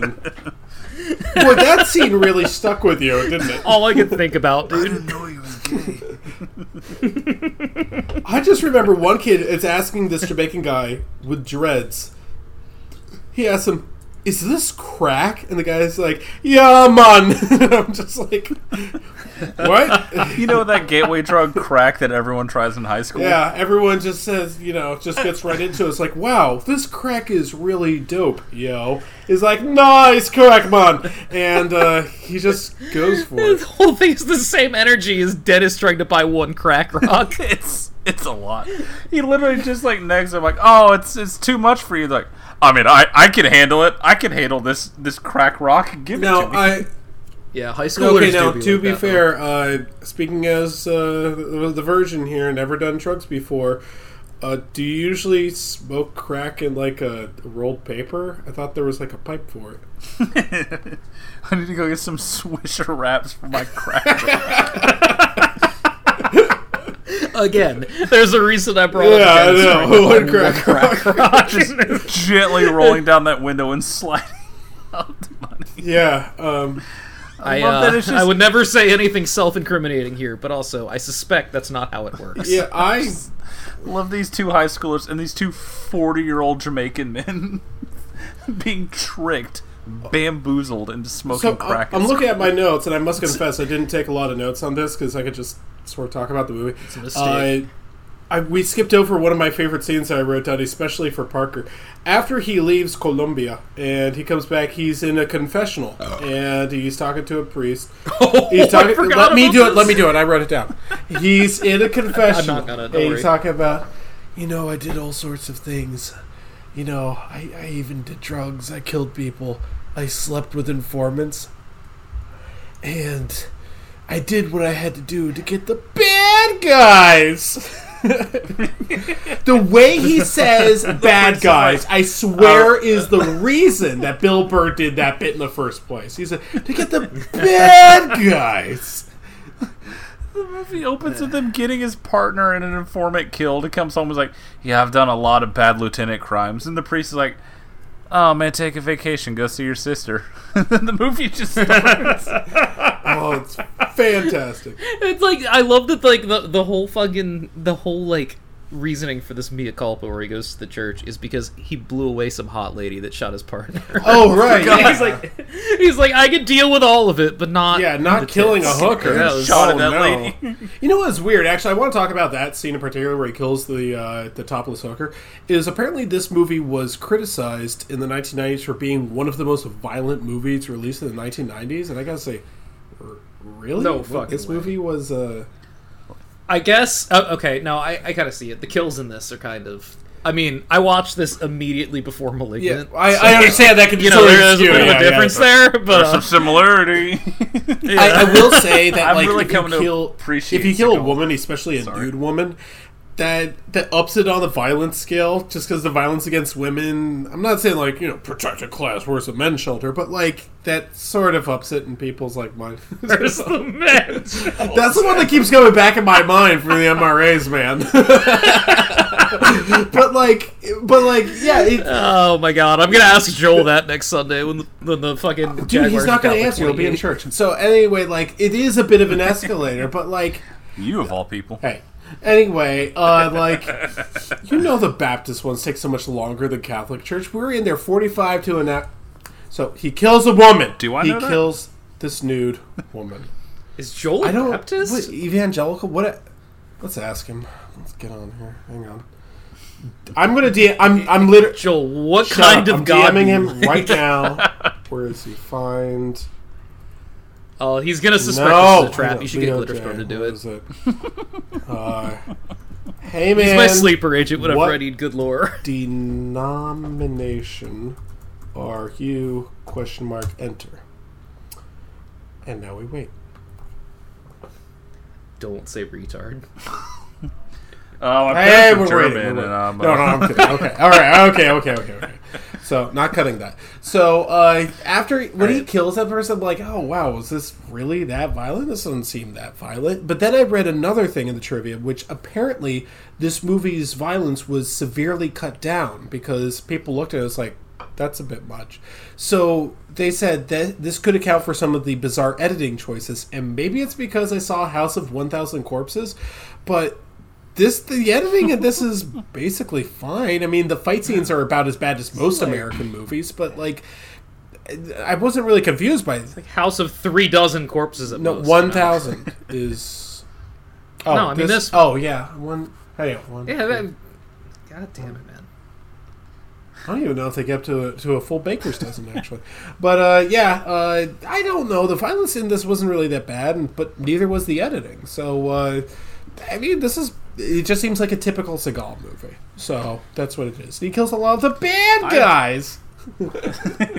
I've really come to appreciate Seagal because you know you watch a Jean Claude Van Damme movie, you don't get close ups of arm breaks. Oh yeah, the boy! leg being they got the this, they Really got some good foley on this one too, man. You know, because it's not just it's not just the sickening crack. You know, the Tekken two sounds. It's just like it sounds like stomping on a bag of potato chips when you know someone's joint bends away it shouldn't. But like the guy's voice going ah in the back is really really good. So Yeah, yeah, it works. I've been enjoying watching these older ones where they're like, "Hey, people seem to like this. Can you break more people's arms?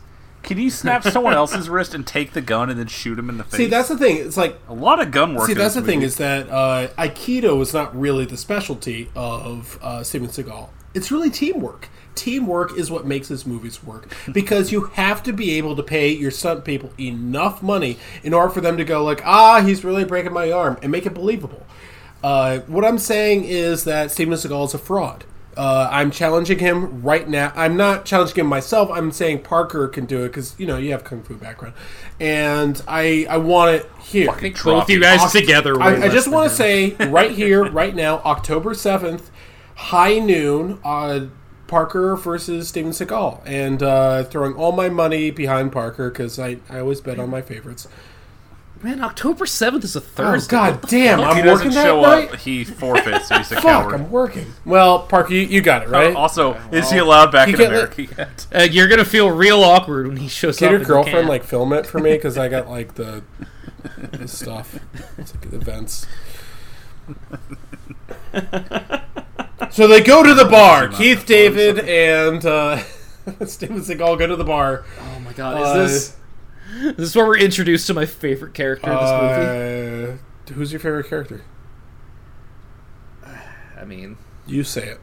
You I feel say like it. there's a very, very obvious. you say you say is wait is wait is is our good friend Jimmy Fingers in the bar? Because I don't know that Jimmy Fingers is in the bar. Look, look. I don't. I'm not sure if he's in the bar. All I ask is that when we get to that scene, you let me do the voice and wake up Oh my yeah. I mean I, I feel bad for how much you're gonna have to turn me down. when have I but, ever done the voice? Don't answer that. So they're in the bar, and first of all, You did it off mic when we talked about Big Mama. I, I did it on mic. Actually, I did that one on mic, didn't I? so uh, Proud of you. I'm not. I'm not ashamed. I did a good Big Mama. I could. Ju- anyway, so like they walk in there. You know, when I was born, I thought it was a regular. Josh said you would do that. Boom. It's a retard mind melt, dude. You guys did the fusion dance and everything. Retard twin powers activate. So uh, yeah. Sir Gabriel Yeah. moment. He'll get it Yeah. next week. Form of Jerry Seinfeld as a bee. What's the deal with Jerry Fingers? He's only got ten of them. I could be Jerry Fingers. Ah, so, uh, they're in the bar. the bar. They're in the bar. we haven't got out of the bar. When Parker's the one that has to step in to do Oh, that. that's not a good sign. Parker, lead us. What happens after the bar? They go to the bar. I just looked at the clock and my eyes widened in terror. Like, oh my god, we're only at the bar. It's bar. a good thing I work overnights, man. I don't give a fuck. So they're at the bar, and uh, they're oh yeah, some Jamaicans come by and shoot the place up because uh, bad vibes. Um, yeah, man, I I get a lot of them. Dude, how big is this bar? There's like three different flights of stairs. Yeah, I was going to say it's like when they come in there, they're immediately shooting down. It's like you, you have to go down that far to shoot people. Jeez, throwing a grenade. Uh, but uh, not not that I'm giving advice. We here at Real Deal and Sex Bill have never advocated for violence, except for when they delayed Jackass and also Top Gun. Or when Also James that, is involved. but uh, yeah, they they just immediately started shooting down, and they they lead it off. I was I thought it was pretty distasteful. They said "Mada Riemann," and they just started like blazing the place up, and uh, and they uh, yeah they shoot everyone. And I thought it was really weird that Keith David and uh, and Steven Seagal the whole time just go. Look up, and Keith David says, "I'm sick of this shit in my hood, yo." And uh, and Steven Seagal's just like, look, it's too dangerous. You can't do everything here. It's impossible for you to. Where, where was the fucking? Oh here, oh, here it goes.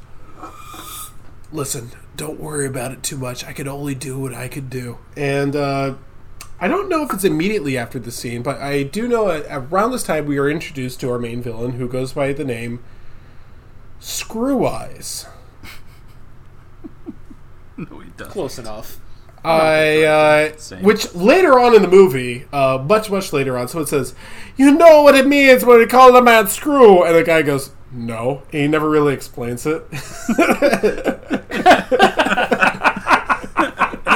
I I will say the guy does have like pretty scary eyes. Like if I watched this when I was like a kid, like if I was like a little kid, I'd be scared because the guy's really intimidating. I, whoever plays Screw Eyes does a good job. Dude. Dude, I don't looking. fucking understand half of the Screwface character, but he owns, and every time he's His, on na- screen, I'm his happy. name is Like- Basil Wallace. Okay, all right, Basil Wallace as Screw Eyes. Uh, I I gotta admit, he's actually he's acting his ass off. Uh, that guy's really intimidating, uh, and I think some people might call it overacting, but it works in the context of the movie. I, I think I, maybe I react a little.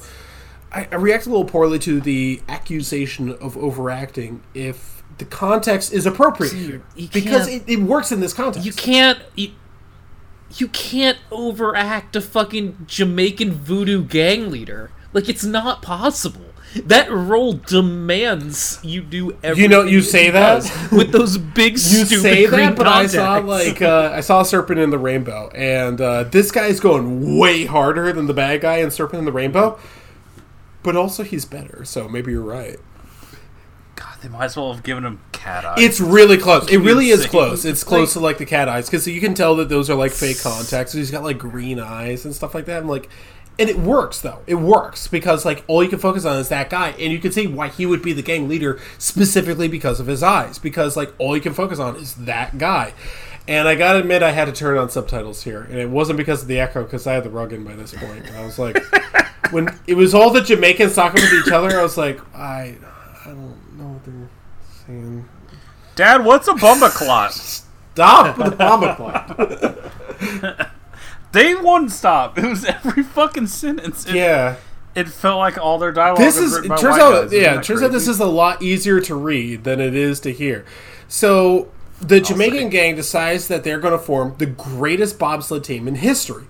However, the Oh wait, this is a different movie. Uh, so they decide they're going to form the greatest crack selling team in history, and they're going to hit the white streets of Chicago. And uh, meanwhile, Steven Seagal said, oh, "There's nothing I could do," and Keith David says, "Well, they're uh, they're going to destroy my team's chance at the state championship, so I'm going to get involved." Isn't isn't this after the fucking Jamaicans show up and shoot his fucking knees? Oh yeah, let's Like, talk about that scene. Oh, Can we talk about that scene? so no, literally, I'll give you the exact timing. They're walking around. He's talking about how like it's like trying to plug up like a hole in Yeah, a hose. yeah. You like, stick, it you just stick your keeps coming fingers. out. He There's says nothing stick you can do. the dam and stuff. Yeah, go ahead. Yeah, yeah. Like the war on drugs makes no sense. It'll never work. Ten seconds later, his niece gets shot, and he's like, "All right, well, fuck it. I have to kill all these fucking Dude, I. I can never forget that scene because the way that it's filmed is so fucking inept. Uh, Keith David drives away in, uh, in a Ramcharger. First of all, black people don't drive Ramchargers. They've never driven Ramchargers in their lives. And it just lingers on that scene of him driving away. I'm like, the fuck is this? What? What is there? Some sort of joke? What? I, I don't get it. It lingers on the scene for like a full fucking minute. Then the bad guys drive in, and the the music changes. Like there should have been at least three different cuts here. And they drive by, and they just go, yeah, man, and they're just blowing up this suburban house in Chicago, probably the same house where fucking Home Alone was filmed, and. They kill the niece, and in slow motion, his sister's like, "No, they killed my baby." This girl's No. like thirteen. Let's let's be clear. They they do not. No, they don't kill. niece. They don't kill. They, oh, they hurt my baby. They hurt hit her baby. in the arm, Yeah, it hurts her she has to shoulder. It's like, the oh, no prognosis. I don't know. She might need When- that shoulder when, to when live. we get the hospital scene later. When we get that hospital scene later, where they're like, "Yeah, she's fighting for her life right now. She's Mhm. under a lot of pressure." It's like she got shot in the shoulder. We saw it. Like, are Yeah. you serious? Who are you trying to Yeah. fool? Chevy Chase needs fifty thousand dollars to pay off his betters so he can like actually save her life. Is this? Uh, is this uh like is this immediately followed by the car chase? Because this the car chase. I in this movie believe it is. Yeah, go ahead and talk really about the car chase. All right, so if you're gonna do a car chase in a movie during the day with like not sports cars, you need to show me like a busy street and real obstacles and make it look like you know there's actually some degree of Yeah. difficulty here. Because like these cars aren't going 120 miles an hour. It's just like these shitty fucking beater ass jalopies weaving. Yeah, it should look like. Bullitt, really. And there is and there is a lot of traffic on these roads. Like it's it's real satisfying to watch. Like nobody's ever been interested in like two people in cars shooting at each other because it's just not compelling. But uh the driving. Well, here's the thing. One of the Like, reasons I- it works is because of the totally stakes for here. And when I say stakes, I mean innocent civilians. You think about like the uh, w- once uh, Fast and the Furious switched to like five, it became more of heist movies. All those stunts usually take place on like freeways with like cars where you don't even see the other drivers if there are other drivers. That's not really like a huge criticism. It just it works in that context. Whereas you think about this more of like what if it was a chinese kung fu movie? There are other people around. You got a tight contained space here in order to work. That's where this movie actually excels with its car chase where you see the two cars both of them on the sidewalk going right toward each other that is a great scene a great shot because you have other people there. There are stakes there. There are innocent lives at risk there. That's what makes it work so well. And again like you said the fact that there's other traffic here even as much as i like Bullitt i mentioned Bullitt one of the great car chases of all time you don't see a whole lot of other cars. You don't really pay, pay attention a whole lot to them. This one, you're constrained by the limits of the congestion in Chicago, and that's what kind of makes this uh, car chase scene really work well. Yeah, in terms of like actual quality of scenes, this I'd is the best agree. in the I'd movie, agree. Which is a Yeah. low bar to clear, but uh, I like I, if I have one lane on this podcast other than being a fucking idiot, it's talking about how dope car chases Yeah. are in some movies. So uh, I I just gotta I gotta Yeah, give the yeah. people what they want, you know. Um. So anyway, now is when we meet my favorite. And I have to Fingers. say, Parker, it's your turn to do the voice. he had to wake up. Hey, to- it's me, Jimmy Fingers. so uh this character is um I'm not really sure how he's related to He's related to the family. Well, sure. It's related Okay. to Josh somehow. Uh anyway Anyway, he's uh he's hanging out in this hotel with some hookers. And Steven Seagal's like, "We got to go shake down my boy Jimmy Oh Fingers." god, this scene. Seemingly fucking out of scene. nowhere cuz I have no idea who the Yeah, fuck me this guy neither. is. Me neither. When he goes in, script like Jimmy Fingers. What? Oh wait, no, no, no, no. He's the he's the bail bondsman that lets the guy that they caught get away. Oh, you're so right. I guess that Holy means he gets the second scene in this movie. Yeah. Jesus. So anyway, That would take me longer if I was. Steven Seagal shoos away the hookers. There is, for some reason, a Jamaican hiding in the bathroom of Jimmy They're- Finger's hotel room. they're all over the place, hookers. man. Don't Not racist. worry about it. But uh, And uh, I, if, if anybody in my building ever listens to this, I apologize for waking you up at what is four o'clock in the morning on the dot to do this. But uh, his death line is, of course, "I'm Jimmy Fingers. I'm a made fucking man." And then he gets To which Steven Seagal aptly responds, "God made man." Do you ever like you you see What like a- s- what you see so many action movies with so many like like death lines. Like James Bond had the best ones obviously but like Arnold Schwarzenegger obviously up there. Hell we get Jean Claude Van Damme involved in this every once in a while. I wouldn't be surprised if uh if if our good buddy Kurt was in uh, some of these but dude this is the best that Steve's got you know? It's like God made man. He's got a whole bunch of other ones that are fucking shitty, and like Arnold could make the shittiest death lines like really fucking good because he's fucking Arnold.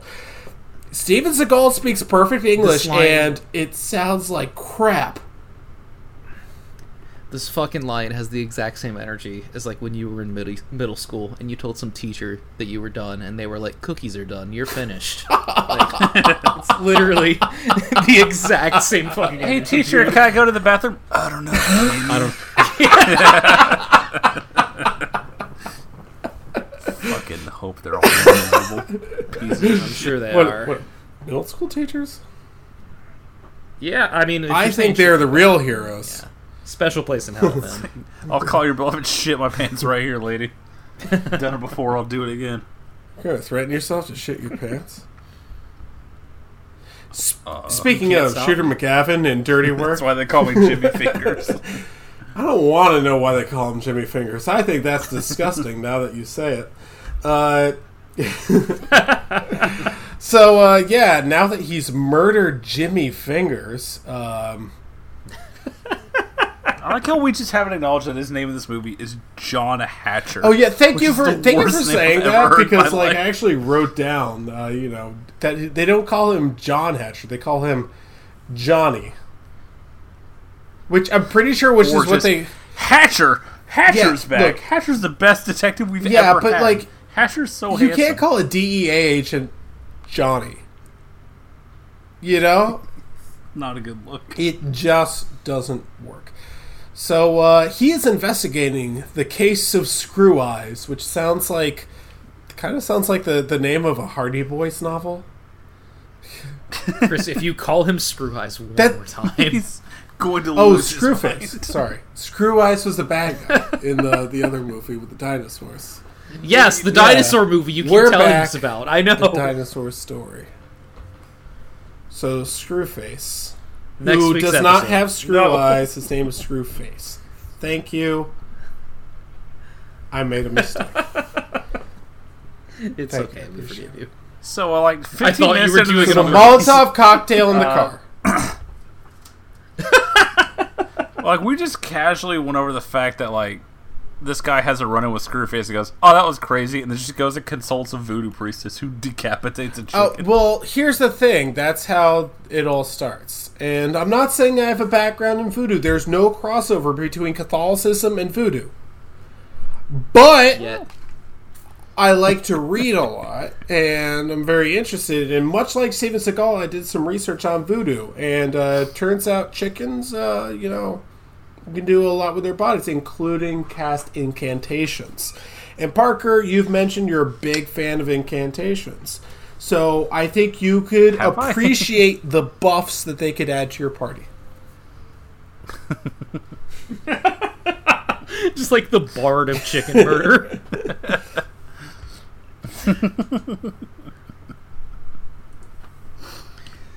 Unfortunately, I never played WoW, so I cannot continue this. Let's get. Josh in here.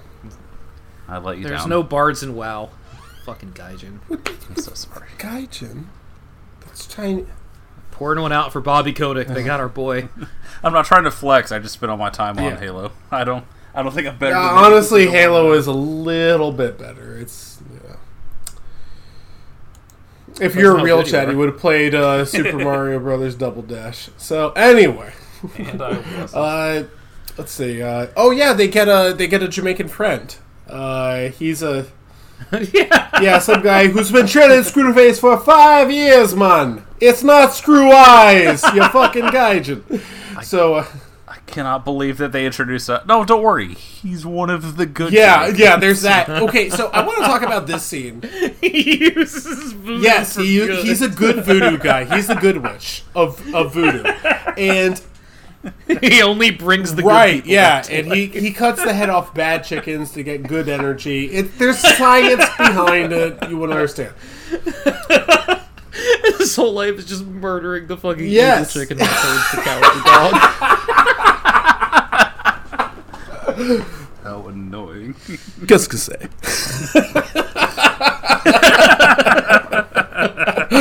All right, end the episode there. So anyway, the Gambu Gays. No, they. I want, there's another character here uh, who I don't think has a name, uh, or if they do, I missed it. Uh, they acquire weaponry.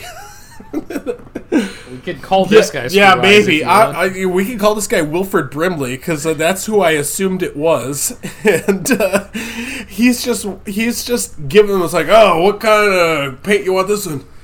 You know, black would just be fine. I don't think we need to color this neon Dude, orange or I- anything. I'm just like, what are they doing? There's a scene where he's like cutting the heads You know- off the bullets, and he's like very lightly pouring an explosive whatever's into like the bullets. I guess. And I'm just like, what the fuck? Dude, if this movie came out in 1993, that character's Tom Arnold. Like one. Oh, yeah, yeah, yeah, of yeah. the time. But if it but if it came out like one year prior, it's Wilford Brimley. Because like they have the same guy with the same facial hair and everything. I'm sorry, I'm getting like huge hard target like vibes from this character. Crazy. And How like if it's 1992, it's Wilford Brimley. If it's 1993, Tom Arnold starts yeah, rapping. it, it's oh One yeah, year yeah, makes yeah, a yeah, big yeah. difference. And uh Tom Arnold absolutely puts on a Rasta hat and does a Jamaican accent. oh yeah, yeah. Oh No my doubt in God. my Oh mind. my- I mean, so he's going in the Secret Bigfoot movie, right? Okay, whatever. So they go to Jamaica. Now I know. Russell's just Bigfoot. So okay, hold up, hold up. So we they need to get they need to get Screwface, and but bad news, Screwface went to Jamaica. So they go to Kingston, and they just go to the street, and they're just asking people in the street like, "Hey, hey, man, have you seen Screwface?" and people are just Do you guys know San Juan? and people are just like, "Oh yeah, I love his movies, man. The Conjuring was great." And he's like, "Fuck off." So, uh, uh, so instead they go to a nightclub, and I'm just like, "Great, a club scene." So you guys can take over this one here. Just flying to Mexico, being, hey, uh, hello, how do you do? Do you know where I could find uh, El Chapo? Como estás? I love his trap house. So they go to a club and they see a sexy lady dancing in a tight white dress, and um, I, I think really that's that's about all for this character. I think they were just like, well, we have a sexy woman. How do we put her in this uh, movie? Like the only interesting thing that she says is that he has two heads and four eyes. I'm just like, hmm? Uh, okay. Let's see how that that, could will mean. come back. And because okay, I will admit. I will admit. I fucked up because I wrote this down and I was just like, "Oh, he's gonna die and come back to life because this is a thing." I didn't know this a twin brother. What a good reveal, dude. it was actually. I hope I'm not jumping over anything when, When it I say ended that. up just being the prestige, dude. I didn't know. You can call so me. hard. You, you can call me Screwface too, man. My shit twice as good as my fuckhead brother, man. Believe it or not, that's actually four of us. That's how we ride to luge. I mean bobsled because luge is Oh, only man. one and bobsled is four. Parker, it's taking every fiber of my being to not say what you know Say I want it. to say. I know. Say it. about I'm so- about another movie. I'm not, so proud not of you right something now. racist, Chris. Shut up. I'm so proud of you for using restraint. Because as soon as you mentioned. Sasquatch, I mentioned Steven Skull flying to Boggy Creek, and it's really taking a turn in my brain. I want to hear Steven Seagal say Falk Boys so so bad. the Fouke monsters are spotted here slinging crack cocaine. Because it's either that or it's Bigfoot wearing dreads. Either way, I'm sleeping good Okay, tonight. so uh, turns out that Screwface's mansion is being held on on a plantation, Not and uh, there are a bunch of bad guys also there. He takes out a lot of them with his uh, silent sniper rifle, which he talked about in an earlier scene. It was kind of fucked up, but he was just like. You know, a whisper from this woman goes a lot further than any of the other. And no one's even looking at him when he's saying this. They're, they're just like, what? Dude, he puts like 200 bullets into that fucking Yeah, guess what? Like, what you know how many? You know how many people he killed with that thing? I counted them. Three. He killed three people with that. That's it. But yeah, but he overkilled that cow. Yeah, I know. I hope he's times. proud of that. I hope he feel good. Uh, so he he detonates some bombs, which uh, blows up a part. Which I think was the uh, main plan of uh, who was it? Oh yeah, Eric Harris and Dylan Klebold.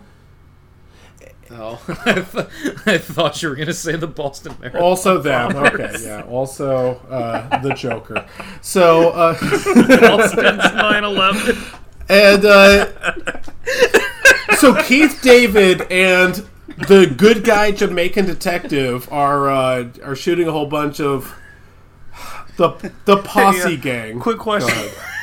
what does Keith David have to say about the people of Jamaica now that he's visited? He's like, you know, this whole time I thought they were just I thought they were just dreads and drug dealers.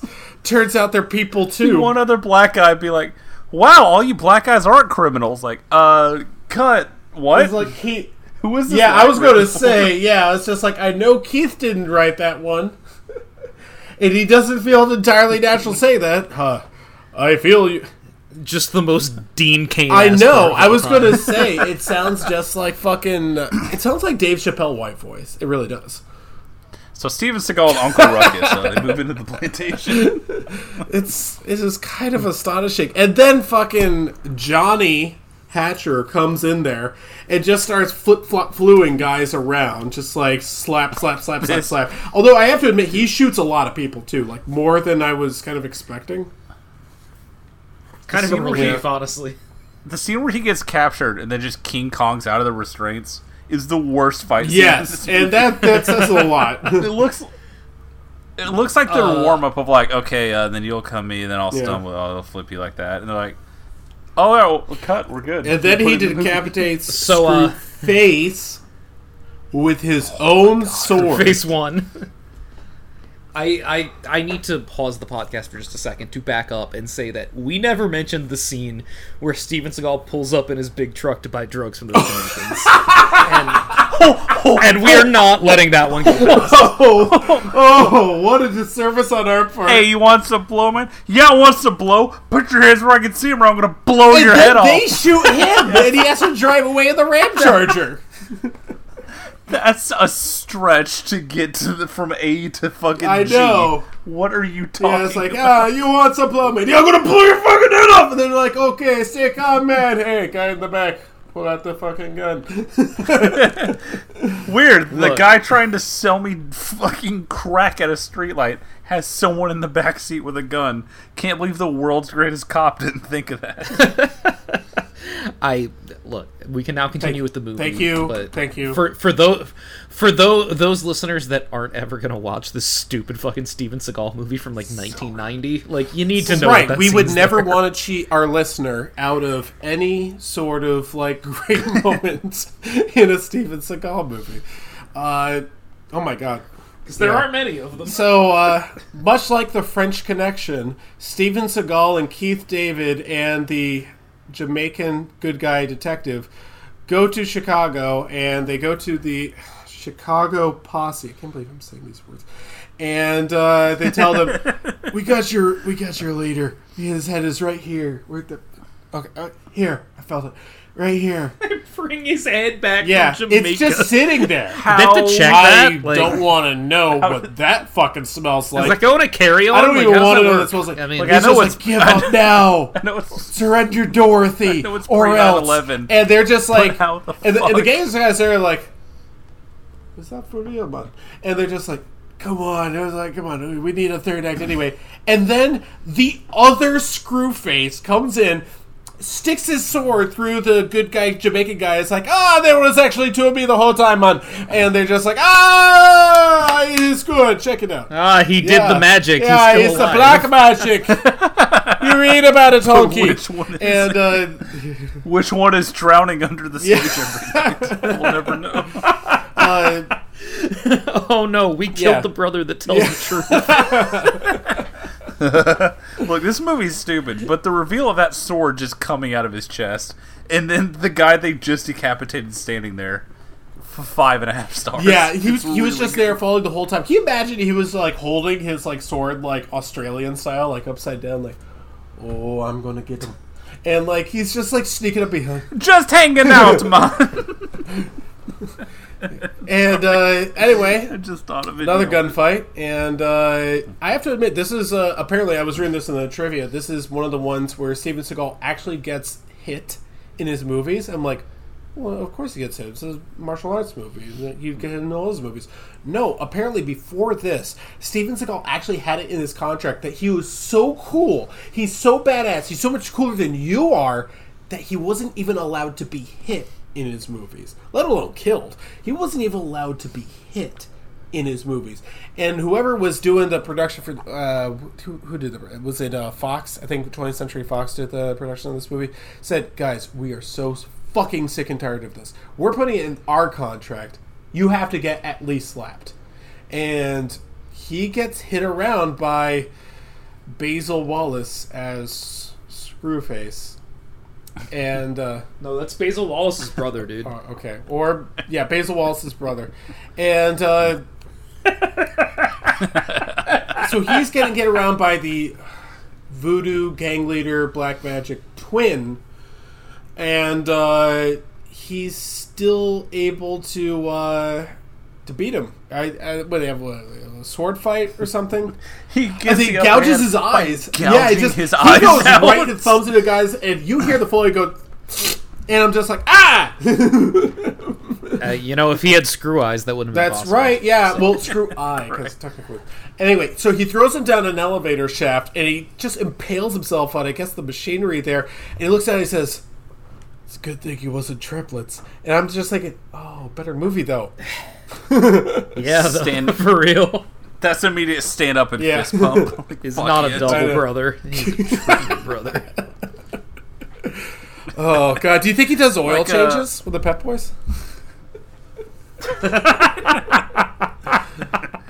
I legitimately get bummed out like when we're talking about a movie and we get to the end and we just have nothing to say. Like it really. Well, we're not me the out. only ones So with get to the- nothing to say because, like, the bad guys, the gang, they just look at each other and just like, "Ugh." No, I mean like because we the last Seagal movie we did like, and they get to the third act and nothing really happens. There's a shitty fight, but to get to the third act in this movie and see him pull out a sword against a Jamaican voodoo god. I was so happy, like, oh, thank God, I'm gonna sleep good tonight. it's never in your wildest dreams. You know what's really funny about this is I'm reading some more of the I'm reading the Wikipedia right now. It says during production, the studio was pushing for more humor in the film, but Little and Seagal had made a pact to resist these attempts. Their attempt, their sorry, their template for the movie was the French Connection. Sure. Yeah, all right. You can just say whatever you want. You can say you didn't get choked out and shit your pants too. It's whatever.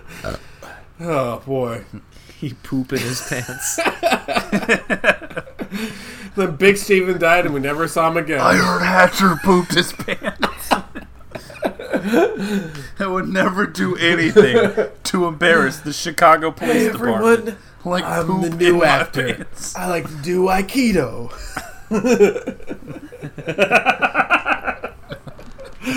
oh, I don't know if we're going to top that one.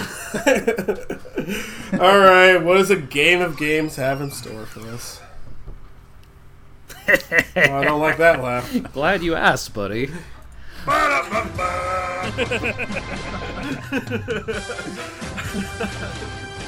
Three thirty in the fucking.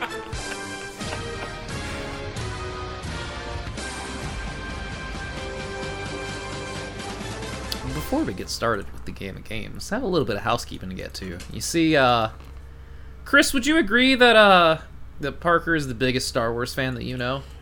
Fuck. Technically, yes. So, oh, I was hoping you'd forget about this. No, I, I just, you know, I was talking to Parker the other night, and you know, he's just running his mouth. He's like, "Oh, I know so much about Star Wars. I know everything about Star That Wars. d- You can never stump me with a Star Wars trivia That's a question." really good impression of Parker. I could tell you've been working on What that. Is this? Uh, thank you. I appreciate that impression. That's supposed to be It's a can tell little- you've been working almost on as it. good as uh, almost as good as my Peter Griffin. But, Not uh, funny. Uh, so so Parker agreed to this challenge in which uh, we put a movie bet on the Star Wars trivia question. I'm Wait, about to what? ask him. Oh, okay. Yeah, Yeah. that's right. God damn it! Well, it's a good thing you agreed to it, Parker, because it only takes two. I mean, I mean, if if you want to wage your objections, I guess Chris is our third party. He'll he'll decide. Okay, but uh, let's hear it. all right, now Parker.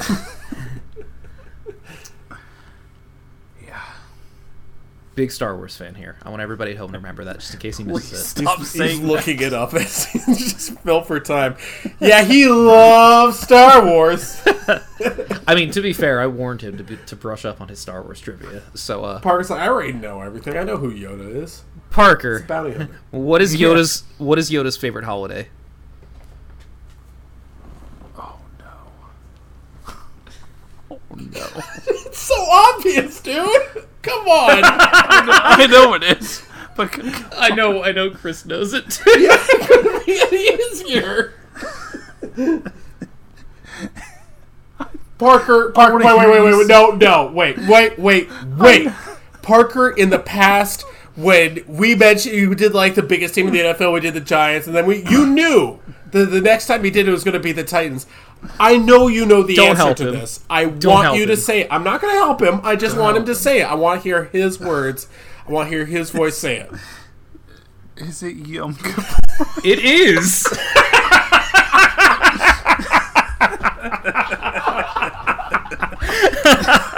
Never mind. I want to hear Alex say it. I'm glad you got it, it because that means you get to watch the good movie I have picked out for you. See, Parker, I saved you. Thank you, Chris.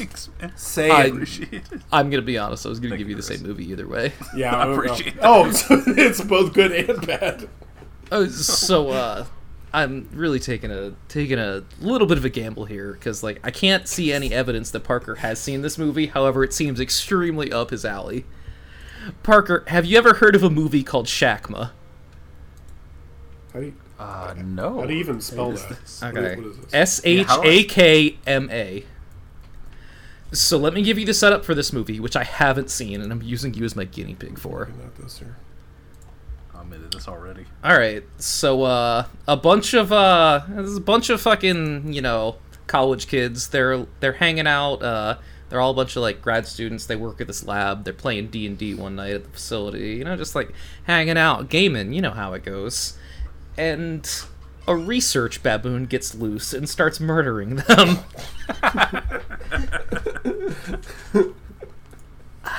From everything that I can find about this movie that I discovered a few months ago and held solely to assign to you in the future, I'm so proud of you. everyone seems to say, like, the baboon stunts are incredible. The film was listed on IFC's the 25 best animal attacks in movie history. So, ooh. oh, it's got Amanda Also- Whitson in it. I like her. Can you send me all 25 of those movies, please? I'll I try to find this. I just, I Sex want and nudity, none. Profanity, mild. Alcohol, none. Frightening intense scenes, none. Violence and gore, severe. you guys. Apparently, it's it's the same baboon that was in The Fly. So, Oh, that man's got a bone to pick. Let me tell you. Yeah, several, in fact. I just, I have to know. I have to know, and this is the this is a better way to find out than uh. To make someone else watch it. yeah. Hey, been there. Yeah, Gotta good point. Good game, point. Good point. Good point. Look, when he comes back and says it's amazing, I'm gonna watch it anyway. Yeah, Like, it's- it's I, I will say upside. that apparently the reviews were highly negative, but that's never really stopped us. So Ah, That of has course never not. in my life stopped me. Yeah. Absolutely not. But uh, yeah, report back on Shakma for me. Oh my god, I'm so excited. Now let's uh, fucking pissed. Oh my god. I've been waiting four months to assign you the Monkey Attack movie. Such restraint. I can't even imagine. Shakma. I really thought that believe K Chris- would be a Q. I can't believe Chris. Same. That's what I typed. I dude, I was Chris, Chris, you fucking talked him into saying Yom Kippur, and you know it. Duh. He wasn't. He wasn't getting there by himself. No, actually, honestly, I heard in the background. I'm a sharp listener. I, I heard at one point he was just like, I don't want to. I knew it started last week. But Yeah, sure you did. Now, it- never mind. Now, multiple no, days? never Is that how it mind. works? Now I All right, know. I don't now know. I know. Alex, uh, you're right. look, he didn't know. I don't know which one's multiple days and which ones aren't. I just know he was it just started. like, how do I it turn? might have also ended last week. He was. He was just like, how Well- do I say Rosh Hashanah in a Yoda voice? Look, the fact that I am who I am and I know what Yom Kippur is, I feel like that gets me some. bonus I points. I really tried. I really thought he was gonna panic and say May the Fourth, and then we were gonna make fun of him. Oh. Like That anyway, the game what? of games. That's a- that was a that Good is call, a good That's- bronze medal. That's Yeah. That's a good. That's a good bet. I would have done the same thing against myself. Yeah, that's actually really good. Would've All looked right, really so hard. here are the rankings. Uh, not in any order. I'm just gonna go. Uh, all right, Chris, your teams went five and six. Parker, your teams went five and five. Thank you, Kevin Smith. I guess. Thank you. Thanks, Kev. And uh, my teams went six and five. So I am the winner this week, and I will be assigning a movie to Chris. You know, it's a close one. and at, and after I assign that, we have some other housekeeping to get to with, uh, you know, the game of games, the permutations, the changing of the guards. You know how it goes. Now, Chris, I picked out this movie for you because I suspect that you're going to be able to talk about it with your dad. He's like, I don't know anybody that's seen this fucking movie, but if anybody has, it's Papa Field. So you're to watch a movie from 1993 called Detonator, aka Death Train. Now this is a movie. Uh, there's uh there's a train heading through Europe. It's got a nuclear bomb on it for some reason, and it gets hijacked, and that's not good. So our hero Pierce Brosnan has to stop the evil terrorist Patrick Stewart oh, Good for you, buddy. from detonating this you. bomb. Hey Parker, you want to take a stab at what Patrick Stewart's character's name is in this movie? Desolation Williams. Malcolm oh. Philpott. Oh my god, I don't know which one's better. That's a coin flip. Is that right also there. Yoda's favorite holiday? We got we got some Ted Levine mixed in. We got some Christopher Lee Dude. mixed in. Dude, I- Parker, check out the runtime for this motherfucker. what are we looking It's at like, here? I just saw something that said an hour seven minutes. That can't be right. I see an That's hour impossible. thirty eight. Yeah, So fuck my ass. All right, If it was an hour seven, I would also be watching. it. yeah. so uh, and if if this goes well, just be aware for the future. There is a Detonator two, subtitled Night Watch, and Pierce Brosnan might be wearing a cowboy hat on the cover. Oh, there's plutonium in this movie. All right, we're in. I am also excited to hear about this because uh, this God, real that fucking poster is hilarious. which You're one? Patrick game. Stewart's Yeah, just face in the background. See, you can't you can't go too hard early, or else you just eat shit for 17 weeks. But use these early weeks to just be like, I- hey, tell me if this movie's good. Yeah, I'm. Uh, I'm fair. not going to be the one to break the truce. Right, I mean, even though you you kind of already Yeah, did, but so, I mean, it is what it is, man. yeah. um, Y'all made y'all made me watch Black Knight. I feel justified. I mean, we had to watch it too. It's not Yeah, like yeah. you know. Anyway, not important. We all Uh, share the joy. what you do. so first things first, Parker, you did not win this week. So unfortunately, the Kevin Smith space is going to come back to haunt you. It always does. Yeah. But you can pick. It's cool. And also, before it goes back in the pool, you get to change the Kevin Smith space to whatever you want. It almost sounds like wait, if he's changing the space to whatever he wants, does it mean like he's sending himself a movie? No, because the space is the the Kevin James slash Kevin Smith slash whatever space automatically goes back into the wheel pool every week. Okay. Automatically. Okay, so does that mean he has to watch a Kevin Smith movie, but also gets to change it after the fact? Right. Okay, yeah. okay, yeah. okay. He has to watch it, and then af you know, for like going forward, his change takes. Right, place. I'm- so, I- so it's- we it's- don't know who's gonna get the space yet, but it, it's whoever has the space this week is going to get whatever he puts there. It's like upkeep versus untap. In case Joel is listening. How the fuck do you know that? I, I played in middle school, so Yeah, that's when everybody that was cool quit. In high school. Uh, so Parker, what is Kevin Smith going to be this week? You want? I'm going to make this very broad. I'm just going to throw out a phrase here: animal attack. And It can be interpreted any way whoever wants. Thank you. Now, uh, You uh, can do whatever you want with that. you guys should still have the link to the spreadsheet. Uh, yeah, one second. All right, hold. Yeah, go ahead and pop that bad boy open. Yeah, yeah, yeah. One second. So, as uh, as the person in first, I am gonna go ahead and uh. So the way it's gonna work is the person in first, like, I get to pick one of Chris's and one of Parker's teams to go in, and then Parker also gets to pick one of Chris's teams to go in, plus you know however many we get to get rid of ourselves. Uh, so I am gonna first and foremost get rid of the Texans from myself because uh, I, I'm not doing that again unless the thing says otherwise. And I am also gonna get rid of. Let's see. I'm gonna get rid of Parker's Patriots. Back in the pool. And, uh. Chris, let's just go ahead and put those Chiefs back in there. Um, And then I get- I you get get to pick one of one of Chris's teams. You can put those Super Bowl champion Lions right back in the pot. buddy. No! I knew I could count on you for something. They're going in that blender Yeah. every week. All right, and uh, everyone now has the option to put one more of their teams in. Put the you, you don't have no agency here. You can you can throw one more there. of my team in there. I'm gonna. Yeah, one more of your own teams. I'm gonna put the Jets in there. All right, the Jets go in the pool. I'm much happier without them. Much like you gambling every week, I'm just tired of having to think about the Bengals. So let's just go with I want them out of sight, Yeah. out of mind. I could talk myself into them for half of their schedule. It always makes me mad. Now I could get rid of you know.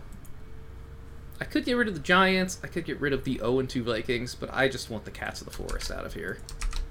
So all right, our spaces going onto the wheel: Animal Attack, Texans, What's Patriots, another wheel Chiefs. thing? I don't have the sound. Lions, Jets, Bengals, and Bears. This is how we shuffle the teams, dude. Yeah, I don't have the sound. It's, a- Uh, I mean, you can get the sound at any time, dude. it's not as easy as. You can just pick a different sound every week. No one's gonna. Yeah. that. I'll just No fast forward it to the end. It's like, okay, now the team readout is. I mean, if you want to, I don't fucking care how we do it. Uh, but it's- the spinning the wheel is more for effect than anything else. But if the effect isn't working, then like, please Let's- override the effect. I yeah, don't let's hear it. Uh, who goes on here? Chiefs, Jets. Um, who else is on the list? Uh, Patriots and Bengals. Yeah. All right. So Chris, since uh, you were last, you're going to be spinning the wheel first. Thank you. Yeah, you got it, buddy. I like this version. Never mind. That's the new wheel set effect. All right, Chris, you got your Patriots back. Well, Congratulations. Great. All right, Parker, your turn to spin the wheel.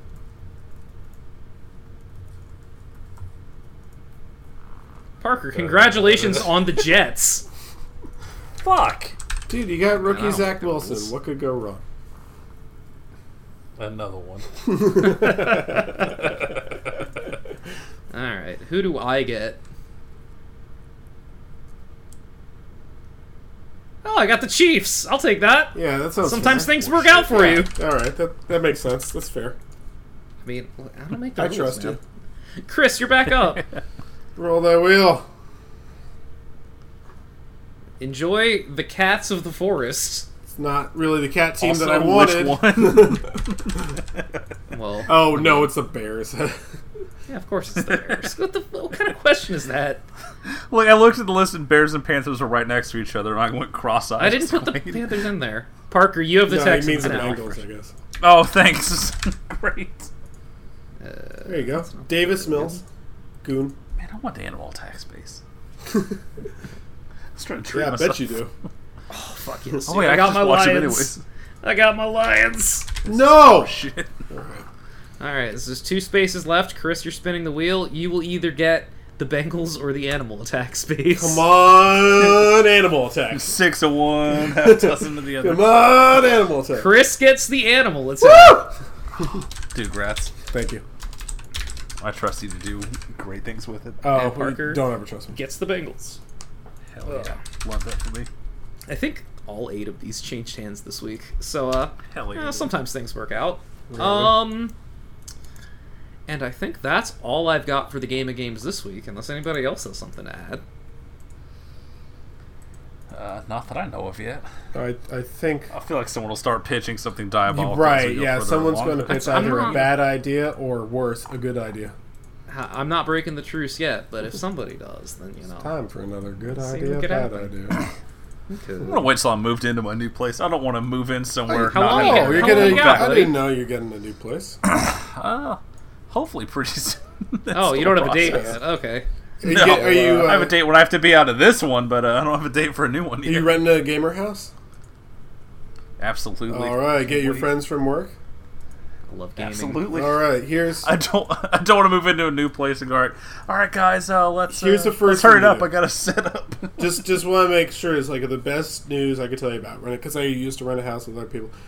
First day, make someone your bitch, and right off the bat, you confer respect on your person, and uh, that's how you get the cigarettes.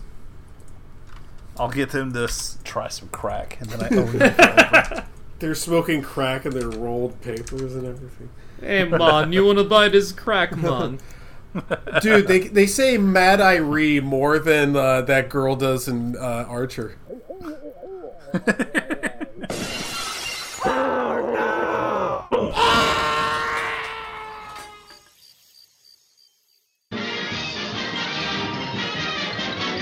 and that's the T, sis.